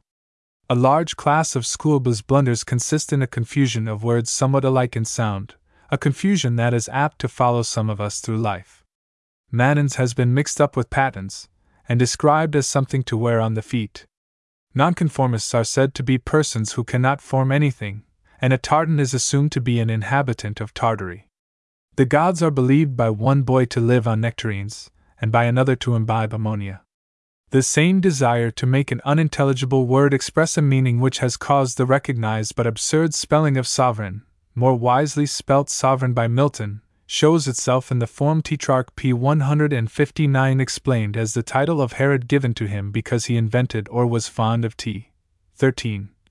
A still finer confusion of ideas is to be found in an answer reported by Miss Graham in the University Correspondent.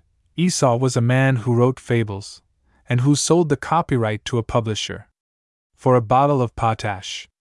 13. Cornhill Magazine, June 1888, pages 619-28. The following etymological guesses are not so good, but they are worthy of registration. One boy described a blackguard as one who has been a shoeblack, while another thought he was a man dressed in black. Polite is said to be derived from pole, owing to the affability of the Polish race. Heathen means covered with heath, but this explanation is commonplace when compared with the brilliant guess, heathen, from Latin hae thumb, faith, and n, not. The boy who explained the meaning of the words fort and fortress must have had rather vague ideas as to masculine and feminine nouns. He wrote, "A fort is a place to put men in, and a fortress a place to put women in." p. 160. The little book entitled English as She is Taught, which contains a considerable number of genuine answers to examination questions given in American schools, with a commentary by Mark Twain, is full of amusing matter.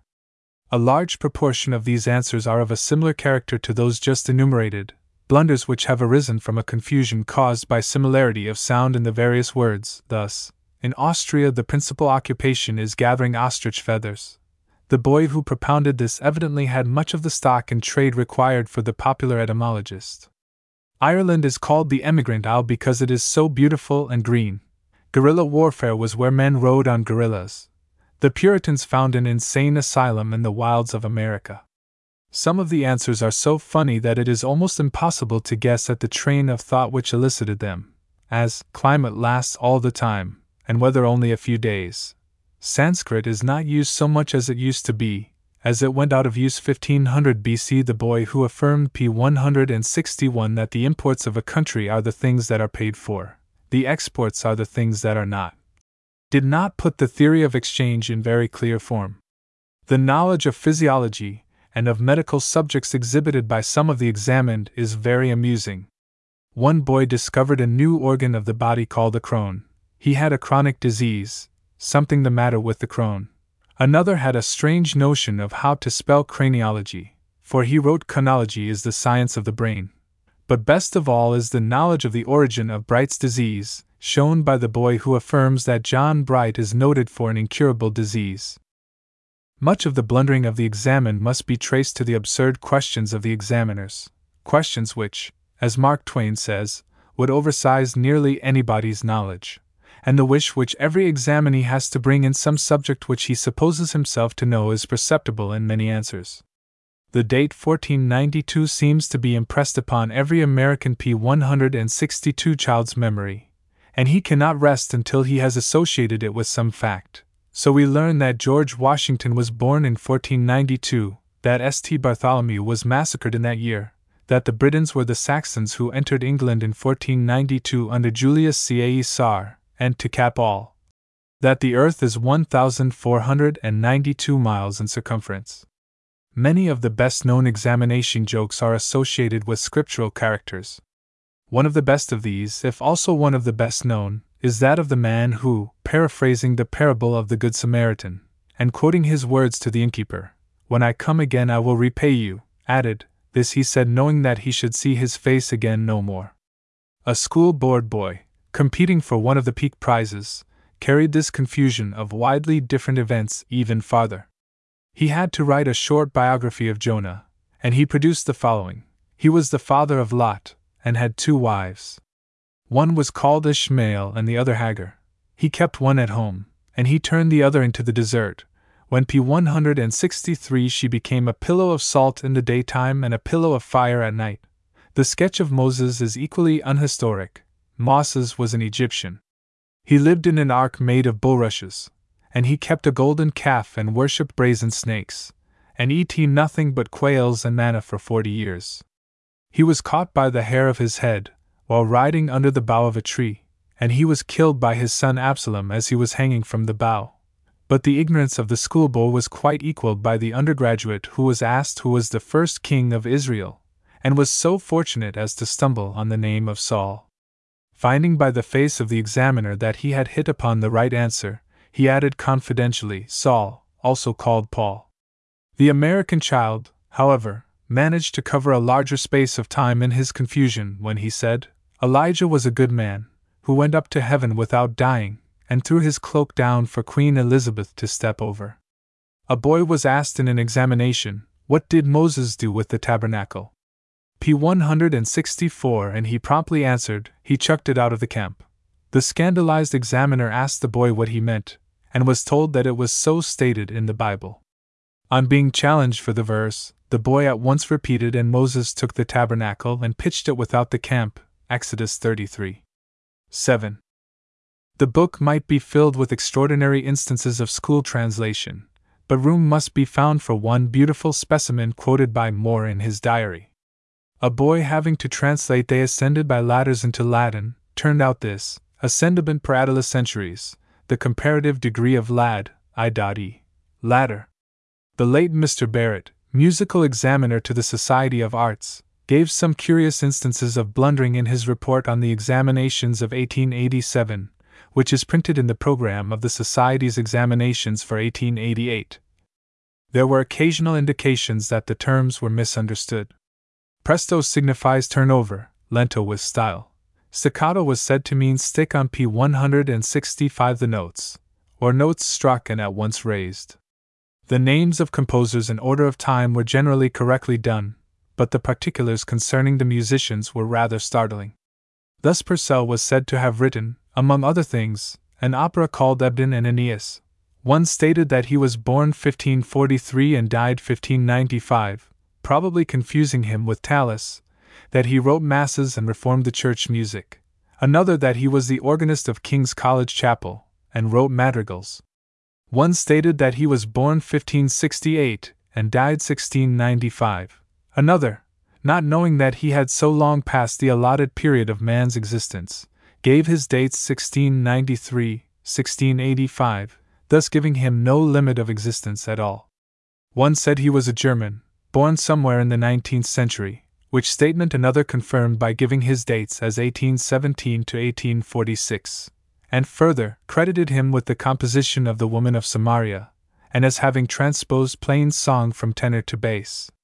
Bach is said to have been the founder of the Thames P166 school Leipzig, the composer of the Seasons, the celebrated writer of opera comique, born 16, and having gone through an operation for one of his fingers, turned his attention to composition, wrote operas, and lastly, that he was born in 1756, and died 1880, and that his fame rests on his passions.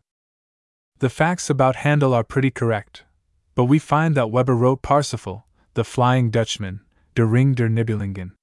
His dates are 1813 to 1883. Mendelssohn was born 1770, died 1827. Beethoven's dates, studied under Haydn, sick, and that he composed many operas. Gounod is said to be a rather modern musician. He wrote Othello, Three Holy Children, besides Faust and other works. Among the names given as the composer of Nasse di Figaro are Donizetti, William Sterndale Bennett, Gunned, and Sir Michal Costa. The particulars concerning the real composer are equally interesting.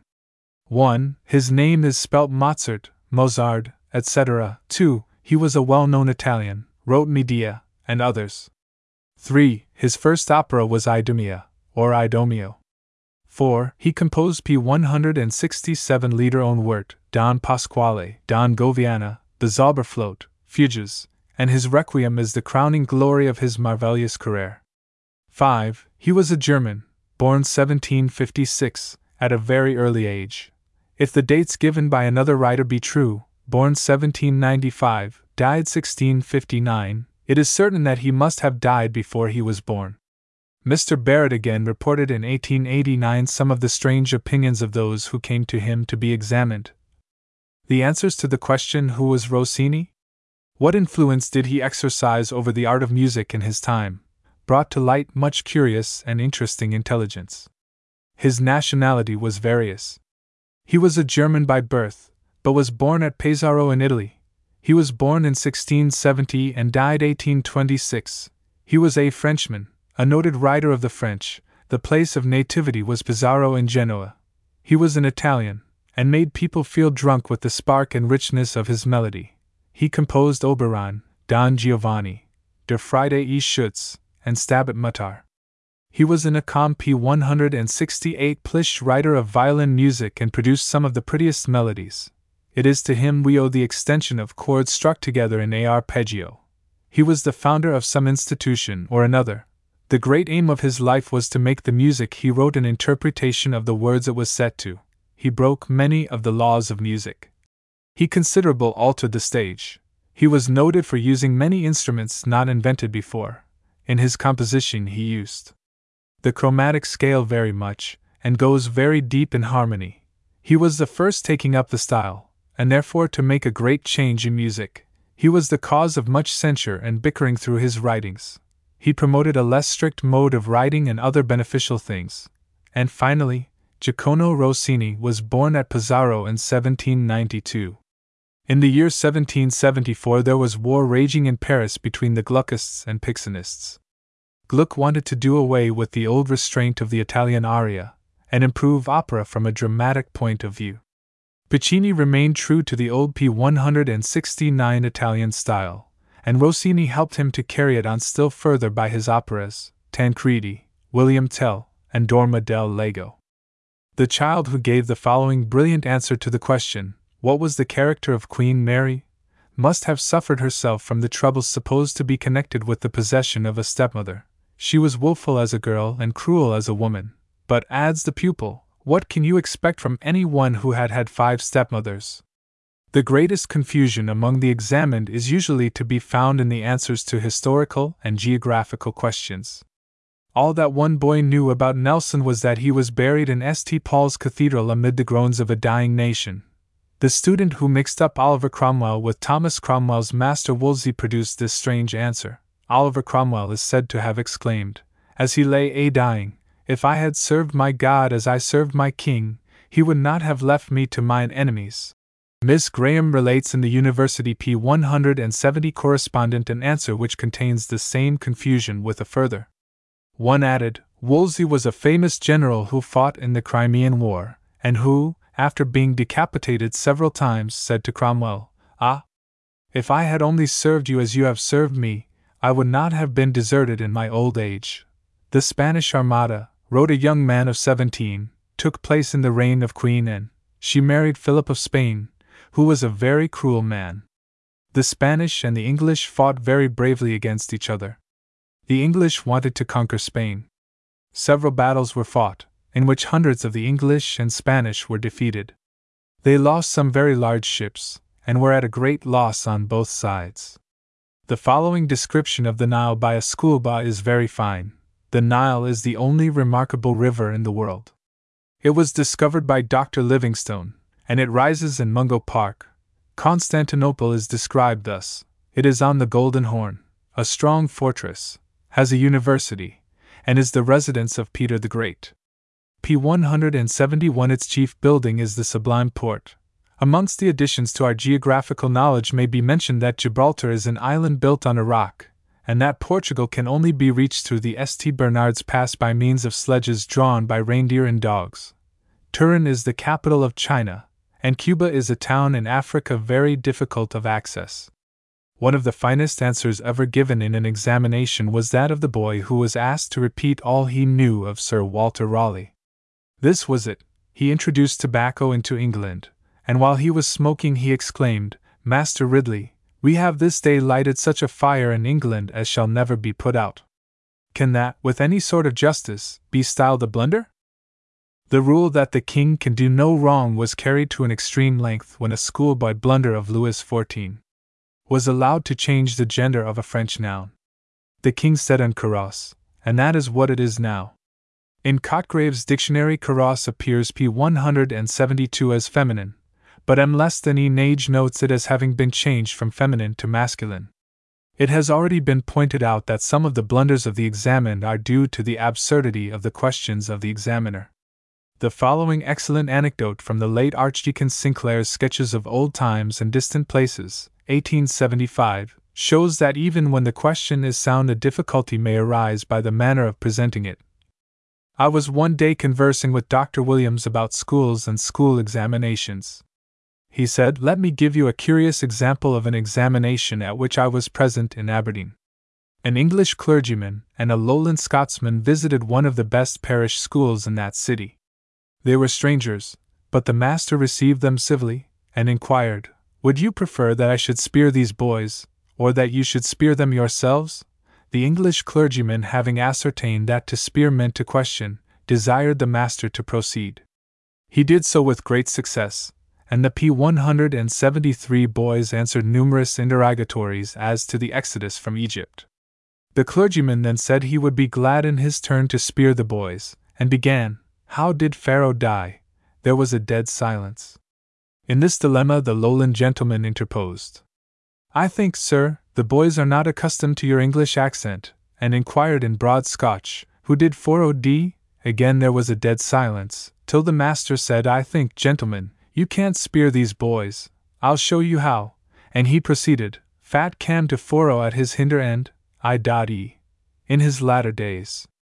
The boys with one voice answered, 'He was drowned,' and a smart little fellow added, Only lassie could hae told you that. The master then explained that in the Aberdeen dialect to dee means to die in natural death, or to die in bed, hence the perplexity of the boys, who knew that Pharaoh's End was very different. The author is able to add to this chapter a thoroughly original series of answers to certain questions relating to acoustics, light and heat, which Professor Oliver P. 174 Lodge, FRS, has been so kind as to communicate for this work, and which cannot fail to be appreciated by his readers. It must be understood that all these answers are genuine, although they are not given verbatim et literatim, and in some instances one answer is made to contain several blunders. Professor Lodge expresses the opinion that the questions might in some instances have been worded better, so as to exclude several of the misapprehensions, and therefore that the answers may be of some service to future setters of questions. He adds that of late the South Kensington papers have become more drearily correct and monotonous, because the style of instruction now available affords less play to exuberant fancy untrammeled by any information regarding the subject in hand. 1880. Acoustics, Light and Heat Paper. Science and Art Department. The following are specimens of answers given by candidates at recent examinations in acoustics, light and heat, held in P175 connection with the Science and Art Department, South Kensington. The answers have not, of course, all been selected from the same paper, either have they all been chosen for the same reason. Question I. State the relations existing between the pressure, temperature, and density of a given gas. How is it proved that when a gas expands its temperature is diminished? Answer. Now the answer to the first part of this question is that the square root of the pressure increases, the square root of the density decreases, and the absolute temperature remains about the same. But as to the last part of the question about a gas expanding when its temperature is diminished, I expect I am intended to say I don't believe a word of it, for a bladder in front of a fire expands, but its temperature is not at all diminished. Question 2. If you walk on a dry path between two walls a few feet apart, you hear a musical note or ring at each footstep. Whence comes this? P176. Answer. This is similar to phosphorescent paint. Once any sound gets between two parallel reflectors or walls, it bounds from one to the other and never stops for a long time. Hence it is persistent, and when you walk between the walls you hear the sounds made by those who walked there before you. By following a muffin man down the passage within a short time you can hear most distinctly a musical note, or, as it is more properly termed in the question, a ring at every other step. Question 3. What is the reason that the hammers which strike the strings of a pianoforte are made not to strike the middle of the strings? Why are the bass strings loaded with coils of wire? Answer. Because the tint of the clang would be bad. Because to jockey them heavily. Question 4. Explain how to determine the time of vibration of a given tuning fork, and state what apparatus you would require for the purpose. Answer. For this determination I should require an accurate watch beating P177 seconds, and a sensitive ear. I mount the fork on a suitable stand, and then, as the second hand of my watch passes the figure 60 on the dial, I draw the bow neatly across one of its prongs. I wait. I listen intently. The throbbing air particles are receiving the pulsations. The beating prongs are giving up their original force, and slowly yet surely the sound dies away. Still I can hear it, but faintly and with close attention, and now only by pressing the bones of my head against its prongs. Finally the last trace disappears. I look at the time and leave the room, having determined the time of vibration of the common pitchfork. This process deteriorates the fork considerably, hence a different operation must be performed on a fork which is only lent. Question 6. What is the difference between a real and a virtual image? Give a drawing showing the formation of one of each kind. Answer. You see a real image every morning when you shave. You do not see virtual images at all. The only people who see virtual images are those people P178 who are not quite right, like Mrs. A. Virtual images are things which don't exist. I can't give you a reliable drawing of a virtual image, because I never saw one. Question 8. How would you disprove, experimentally, the assertion that white light passing through a piece of colored glass acquires color from the glass? What is it that really happens? Answered Dot, to disprove the assertion, so repeatedly made, that white light passing through a piece of colored glass acquires color from the glass. I would ask the gentleman to observe that the glass has just as much color after the light has gone through it as it had before. That is what would really happen. Question 11. Explain why, in order to cook food by boiling, at the top of a high mountain, you must employ a different method from that used at the sea level. Answer. It is easy to cook food at the sea level by boiling it, but once you get above the sea level, the only plan is to fry it in its own fat. It is, in fact, impossible to boil water above the sea level by any P179 amount of heat. A different method, therefore, would have to be employed to boil food at the top of a high mountain, but what that method is has not yet been discovered. The future may reveal it to a daring experimentalist. Question 12. State what are the conditions favorable for the formation of dew. Describe an instrument for determining the dew point, and the method of using it. Answer. This is easily proved from question 1. A body of gas as it ascends expands, cools, and deposits moisture. So if you walk up a hill, the body of gas inside you expands, gives its heat to you, and deposits its moisture in the form of dew or common sweat. Hence these are the favorable conditions, and moreover it explains why you get warm by ascending a hill, in opposition to the well-known law of the conservation of energy. Question 13. On freezing water in a glass tube, the tube sometimes breaks. Why is this? An iceberg floats with 1,000,000 tons of ice above the waterline. About how many tons are below the waterline? P180. Answer. The water breaks the tube because of capillarity. The iceberg floats on the top because it is lighter, hence no tons are below the waterline. Another reason is that an iceberg cannot exceed 1,000,000 tons in weight. Hence, if this much is above water, none is below. Ice is exceptional to all other bodies except bismuth. All other bodies have 1,090 feet below the surface and 2 feet extra for every degree centigrade. If it were not for this, all fish would die, and the earth be held in an iron grip. P.S. When I say 1,090 feet, I mean 1,090 feet per second. Question 14. If you were to pour a pound of molten lead and a pound of molten iron, each at the temperature of its melting point, upon 2 blocks of ice, which would melt the most ice, and why? Answer. This question relates to diathermancy. Iron is said to be a diatherminous body, from dia through, and thermo, I heat, meaning that it gets heated through and through, and accordingly contains a large quantity of real heat. Lead is said to be an atherminous body P181, from a privative, and thermo, I heat, meaning that it gets heated secretly or in a latent manner. Hence the answer to this question depends on which will get the best of it, the real heat of the iron or the latent heat of the lead. Probably the iron will smite furthest into the ice, as molten iron is white and glowing, while melted lead is dull. Question 21. A hollow india-rubber ball full of air is suspended on one arm of a balance, and weighed in air. The hole is then covered by the receiver of an air pump. Explain what will happen as the air in the receiver is exhausted. Answer. The ball would expand and entirely fill the vessel, driving out all before it. The balance being of greater density than the rest would be the last to go, but in the end its inertia would be overcome and all would be expelled, and there would be a perfect vacuum. The ball would then burst, but you would not be aware of the fact on account of the loudness of a sound varying with the density of the place in which it is generated, and not on that in which it is heard. P182. Question 27. Account for the delicate shades of color sometimes seen on the inside of an oyster shell.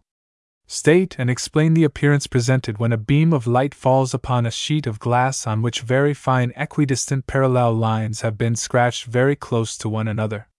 Answer. The delicate shades are due to putrefaction. The colors always show best when the oyster has been a bad one. Hence they are considered a defect and are called chromatic aberration. The scratches on the glass will arrange themselves in rings round the light, as any one may see at night in a tram car. Question 29. Show how the hypotenuse face of a right-angled prism may be used as a reflector.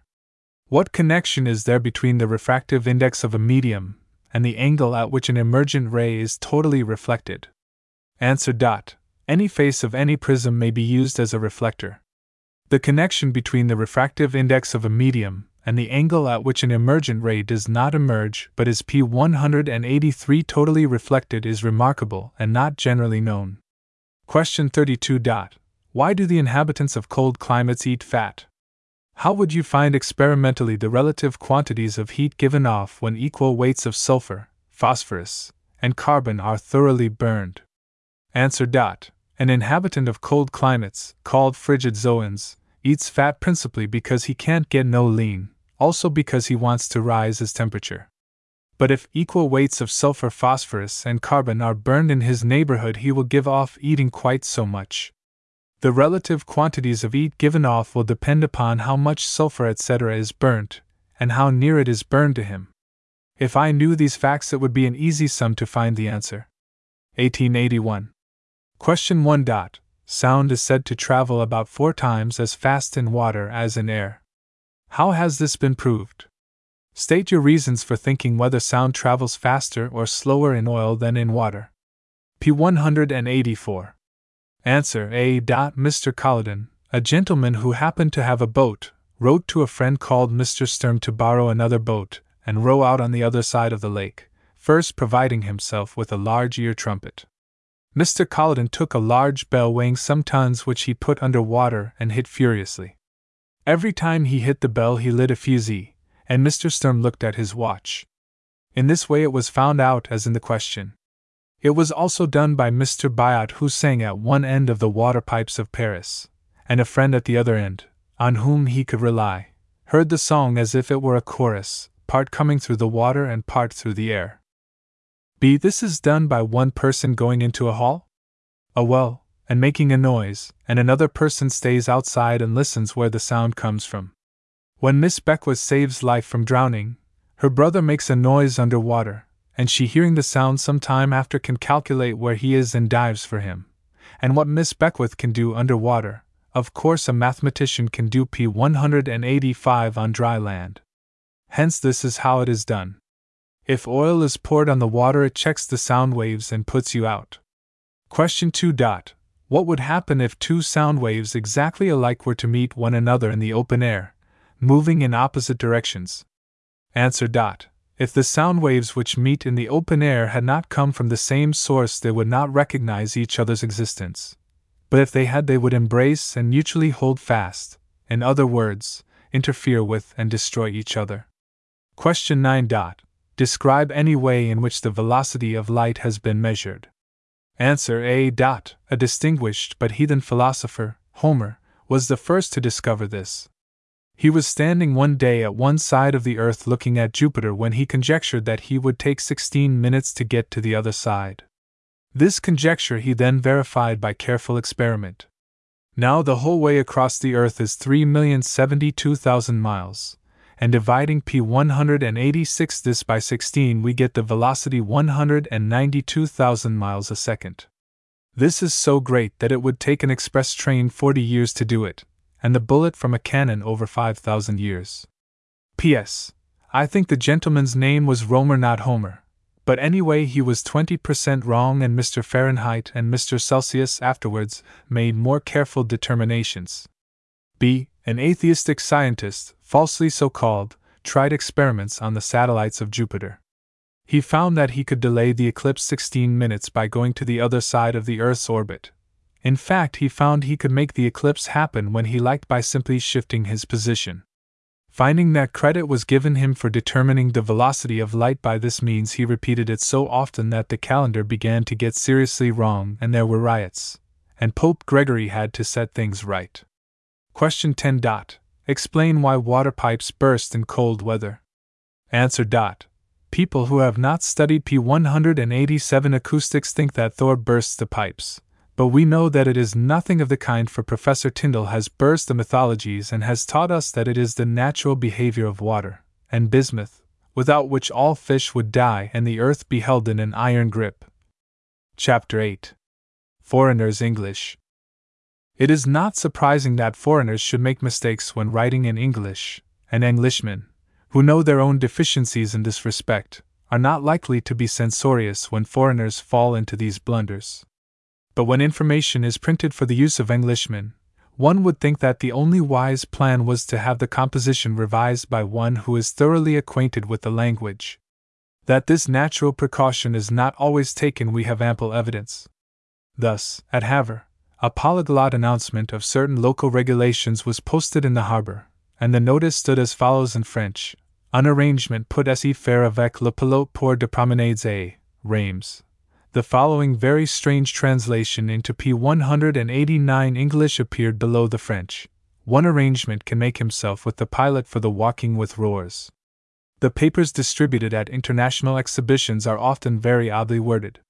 Thus, an agent in the French court of one of these, who described himself as an ancient commercial dealer, stated on a handbill that being appointed by tenants of the exhibition to sell showcases, frames, and c, which this court encloses, I have the honor to inform museum collectors, librarians, builders, shopkeepers, and business persons in general, that the fixed prices will hardly be the real value of the glasses which adorn them.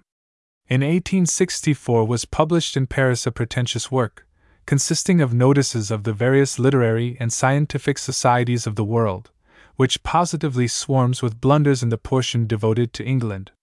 The new forms into which well-known names are transmogrified must be seen to be believed. Wadham College is printed Washam, Warwick as Warwick, and one of our metropolitan parks is said to be P190 dedicated to a saint whose name does not occur in any calendar, viz. St. James's Park. There is the old confusion respecting English titles which foreigners find so difficult to understand, and Monsieur and Esquire usually appear respectively before and after the names of the same persons. The Christian names of knights and baronets are omitted, so that we obtain such impossible forms as Sir Brown. The book is arranged geographically, and in all cases the English word shire is omitted, with the result that we come upon such an extremely curious monster as Le Comte de Schrapp. On the very first page is made the extraordinary blunder of turning the Cambrian Arch Aeological Association into a Cambridge Society, while the Parker Society, whose publications were printed at the University Press, is entered under Canterbury. It is possible that the Latin name Cantabrigia has originated this mistake. The Roxburgh Society, although its foundation after the sale of the magnificent library of the Duke of Roxburgh is Corp. 191 rectly described, is here placed under the county of Roxburgh.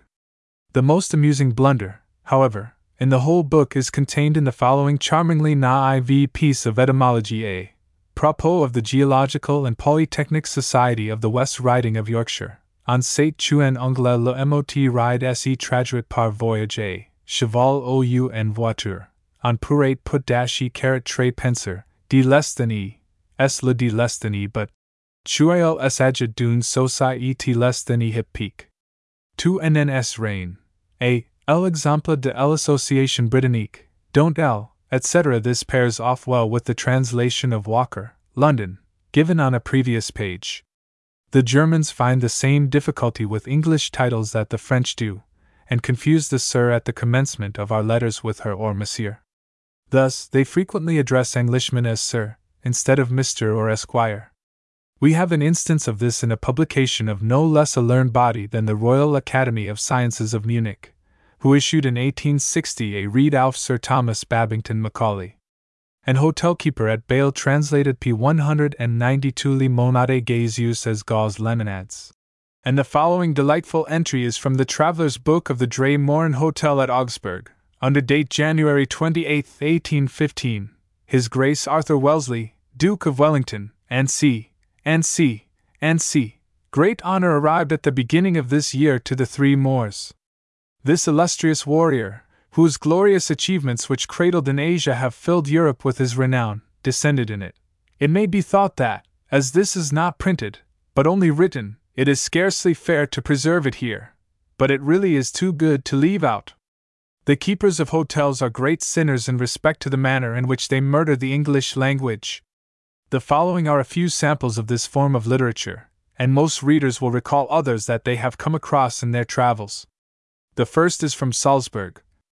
George Nelbow C.K. begs leave to recommend his hotel to the three allied, situated vis a vis of the birth house of Mozart, which offers all comforts to the meanest charges.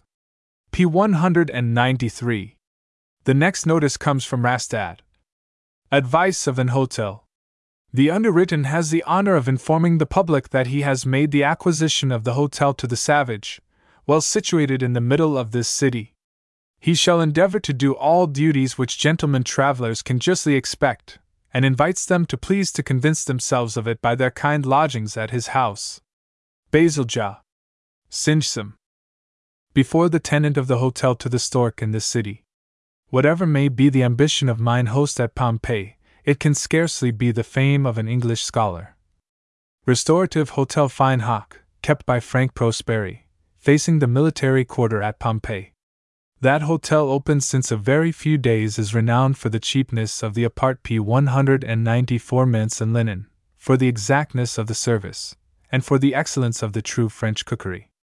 Being situated at proximity of that regeneration, it will be propitious to receive families, whatever, which will desire to reside alternatively into that town, to visit the monuments now found, and to breathe thither the salubrity of the air. That establishment will avoid to all travelers, visitors of that sepulchred city, and to the artists, willing draw the antiquities, a great disorder occasioned by tardy and expensive contour of the iron. Why, people will find equally thither a complete assortment of stranger wines and of the kingdom, hot and cold baths, stables, coach houses, the whole at very moderated prices. Now all the applications and endeavors of the host will tend always to correspond to the tastes and desires of their customers, which will require without doubt to him into that town the reputation whom he is ambitious. On the occasion of the Universal Exhibition of Barcelona in 1888, the Moniteur de l'Exposition printed a description of Barcelona in French, German, Spanish, p. 195 and English. The latter is so good that it is worthy of being printed in full. Then there will be in the same Barcelona the first Universal Exposition of Spain. It was not possible to choose a more favorable place, for the capital town of Catalonia is a first-rate city open to civilization. It is quite out of possibility to deny it to be the industrial and commercial capital of the peninsula, and a universal exposition could not possibly meet in any other place a more lively splendor than in this magnificent town. Indeed, what may want Barcelona to deserve to be called great and handsome? Are here not to be found archaeological and architectural riches, whose specimens are inexhaustible? What are then those churches whose style it is impossible to find elsewhere, containing altars embellished with truly Spanish magnificence, and so large and imposing cloisters, that there feels any man himself exceedingly small and little? What those shaded promenades, where the sun cannot almost get through with P196 the golden tinge of its rays? What this ramble where every good citizen of Barcelona must take his walk at least once every day, in order to accomplish the civic pilgrimage of a true Catalanian? And that Paseo Colon, so picturesque with its palm trees and electric light, which makes it like, in the evening, a theatrical decoration, and whose ornament has been very happily just finished? And that statue of Christopher Colum, whose installation will be accomplished in a very short time, whose price may be 500,000 francs. Are not there still a number of proud buildings, richly ornamented, and splendid theatres? One of them, perhaps the most beautiful, surely the largest, it contains 5,000 places, the Liceo, is truly a masterpiece, where the spectators are lost in admiration of the riches, the ornaments, the pictures, and feel a true regret to turn their eyes from them to look at the stage. You will see coffee houses, where have been spent hundreds of thousands to change their large rooms in enchanted P197 halls, with which it would be difficult to contest even for the palaces of East. And still in those little streets, now very few, so narrow that the inhabitants of their opposite houses can shake hands together, do you not know that doors may be found which open to yards and staircases worthy of palaces? Do you not know there are plenty of sculptures, every one of them masterpieces, and that, especially the town and deputation house, contains some halls which would make meditate all our great masters? If we walk through the Catalonia Square to reach the ensanche, our astonishment becomes still greater. In this ensanche, a newly born, but already a great town, there are no streets, there are but promenades with trees on both sides, which not only moderate the rays of the sun through their foliage, but purify the surrounding atmosphere and seem to say to those who are walking beneath their shade, "You are breathing here the purest air." There display the houses plenty of P198 the rarest sorts of marble. Out and indoors rules marble, the ceilings of the halls, the staircases, the yards command and force admiration to the spectator, who thought to see only houses and finds monumental buildings. Joined to that a Paseo de Gracia with immense perspective, the promenade of Cortes, 10 km. Long, some free squares by day and night time, in which the rarest plants and the sweetest flowers enchant the passenger's eyes and embalm his smell. Join lastly the neighborhoods, but a short way from the town and put on all sides in communication with it by means of tramways lines and steam tramways too.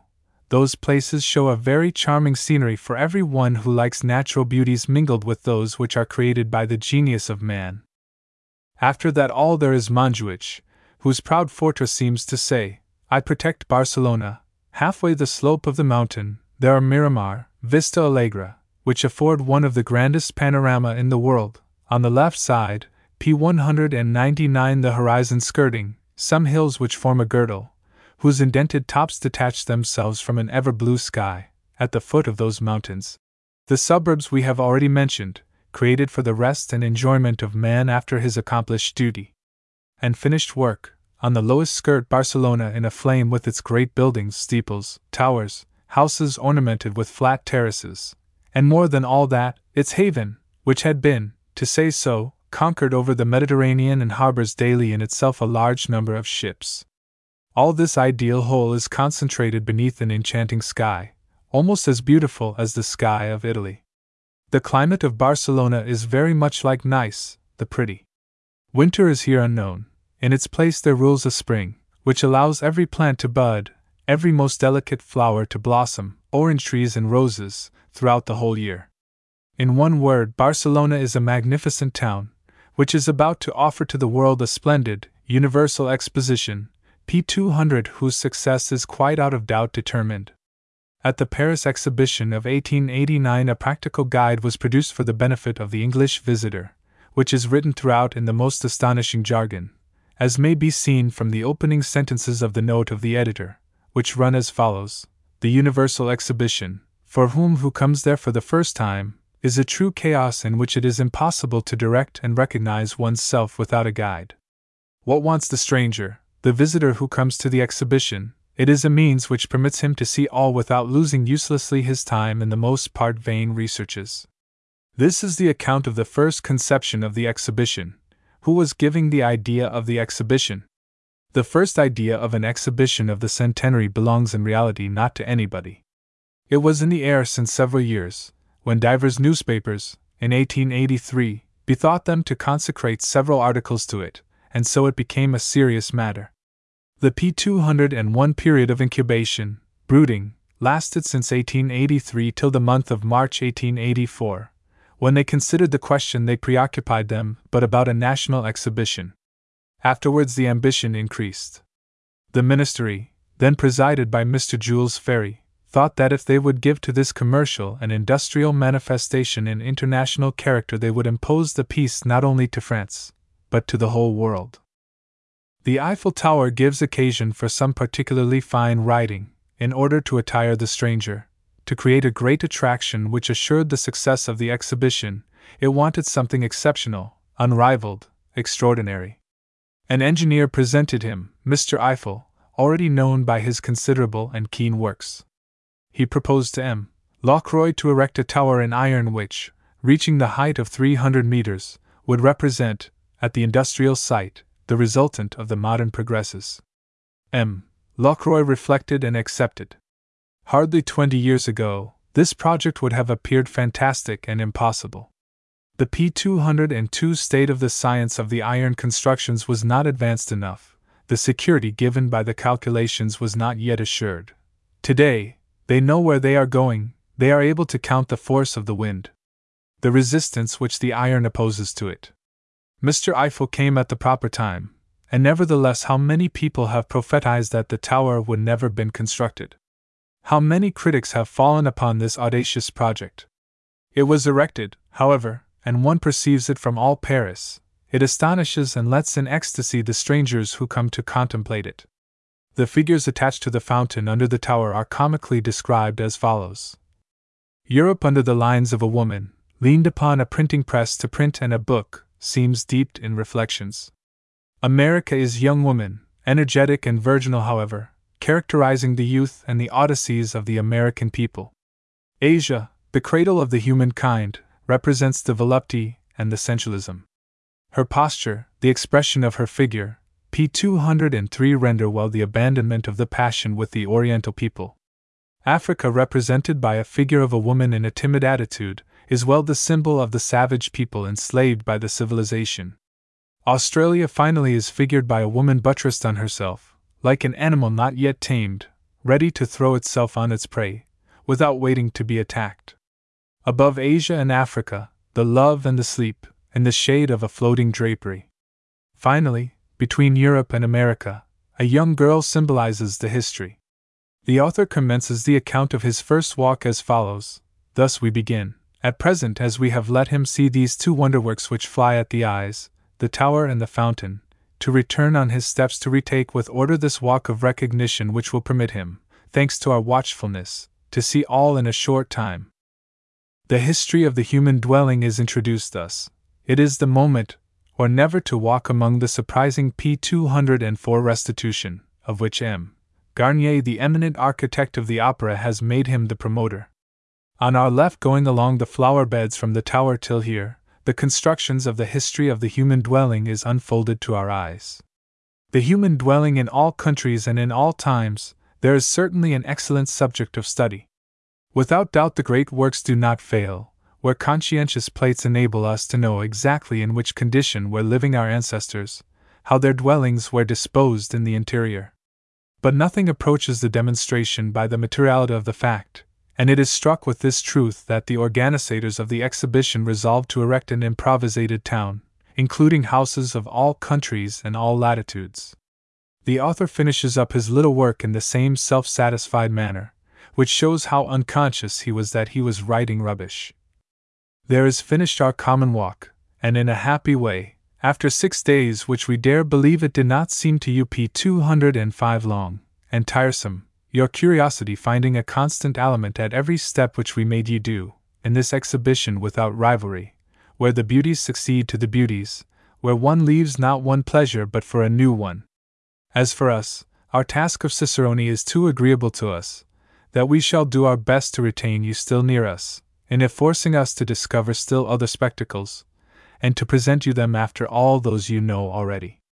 If it be absurd to give information to Englishmen in a queer jargon which it is difficult for him to understand, what must be said of those who attempt to teach a language of which they are profoundly ignorant?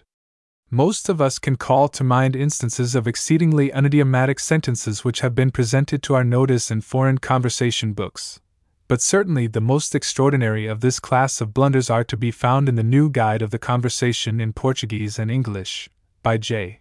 de Fonseca and P. Carolino, which created some stir in the English press a few years p. 206 ago. 14. The authors do not appear to have had even the most distant acquaintance with either the spoken or written language, so that many of the sentences are positively unintelligible, although the origin of many of them may be found in a literal translation of certain French sentences. One chapter of this wonderful book is devoted to idiotisms, which is a singularly appropriate title for such odd English proverbs as the following.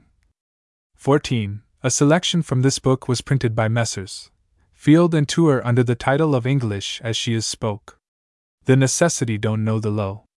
To build castles in Aspaguish. So many go the jar to spring, then at last rest there. A little further on we find another version of this well-known proverb. So much go the jar to spring that at last it break there. The stone as roll not heap up not foam. He is beggar as a church rat. To come back at their muttons. P. 207. Tell me whom thou frequent, I will tell you which you are. The apparently incomprehensible sentence he sin in trouble water is explained by the fact that the translator confused the two French words p less than e share, to sin, and p less than e caret share, to fish. The classification adopted by the authors cannot be considered as very scientific. The only colors catalogued are white, cray, gridlin, musk, and red. The only music's instruments, a flageolet, a drum, and a hurdy-gurdy. Common stones appear to be lodestones, brick, white lead, and gumstone. But probably the list of chastisements is one of the funniest things in this guide to conversation. The list contains a fine, honorable fine, to break upon, to tear off the flesh, to draw to four horses.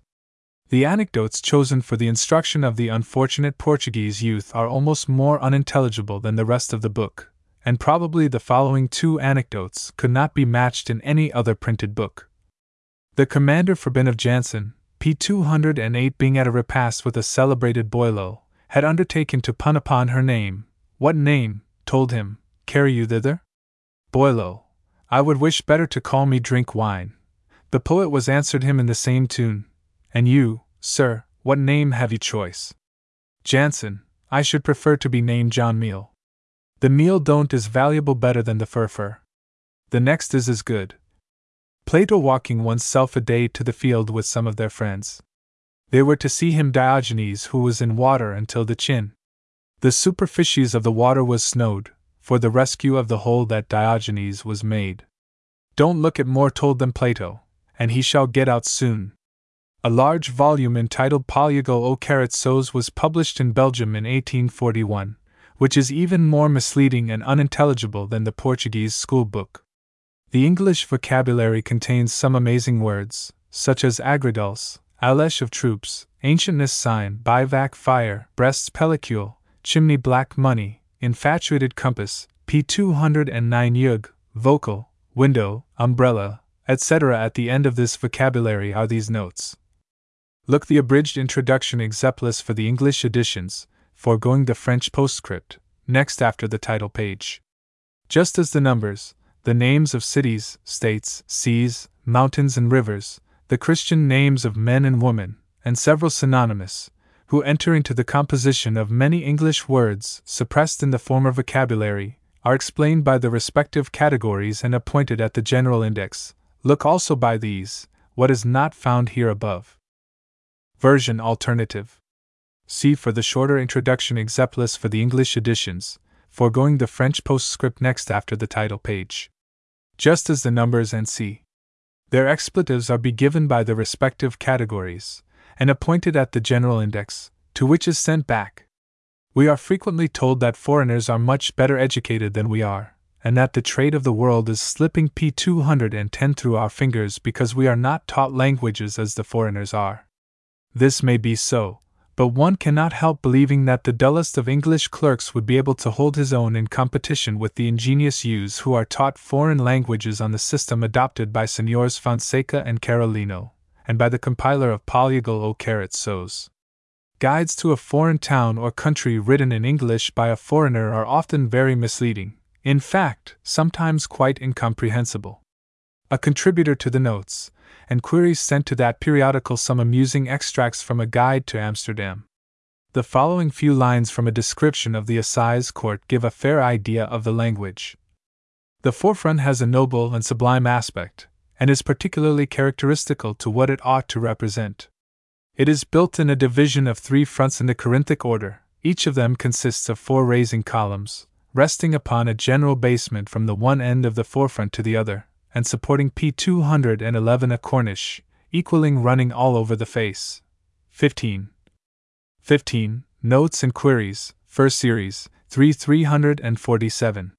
When it was known that Louis XVIII was to be restored to the throne of France, a report was circulated that the Duke of Clarence, afterwards William IV, would take the command of the vessel which was to convey the king to Calais.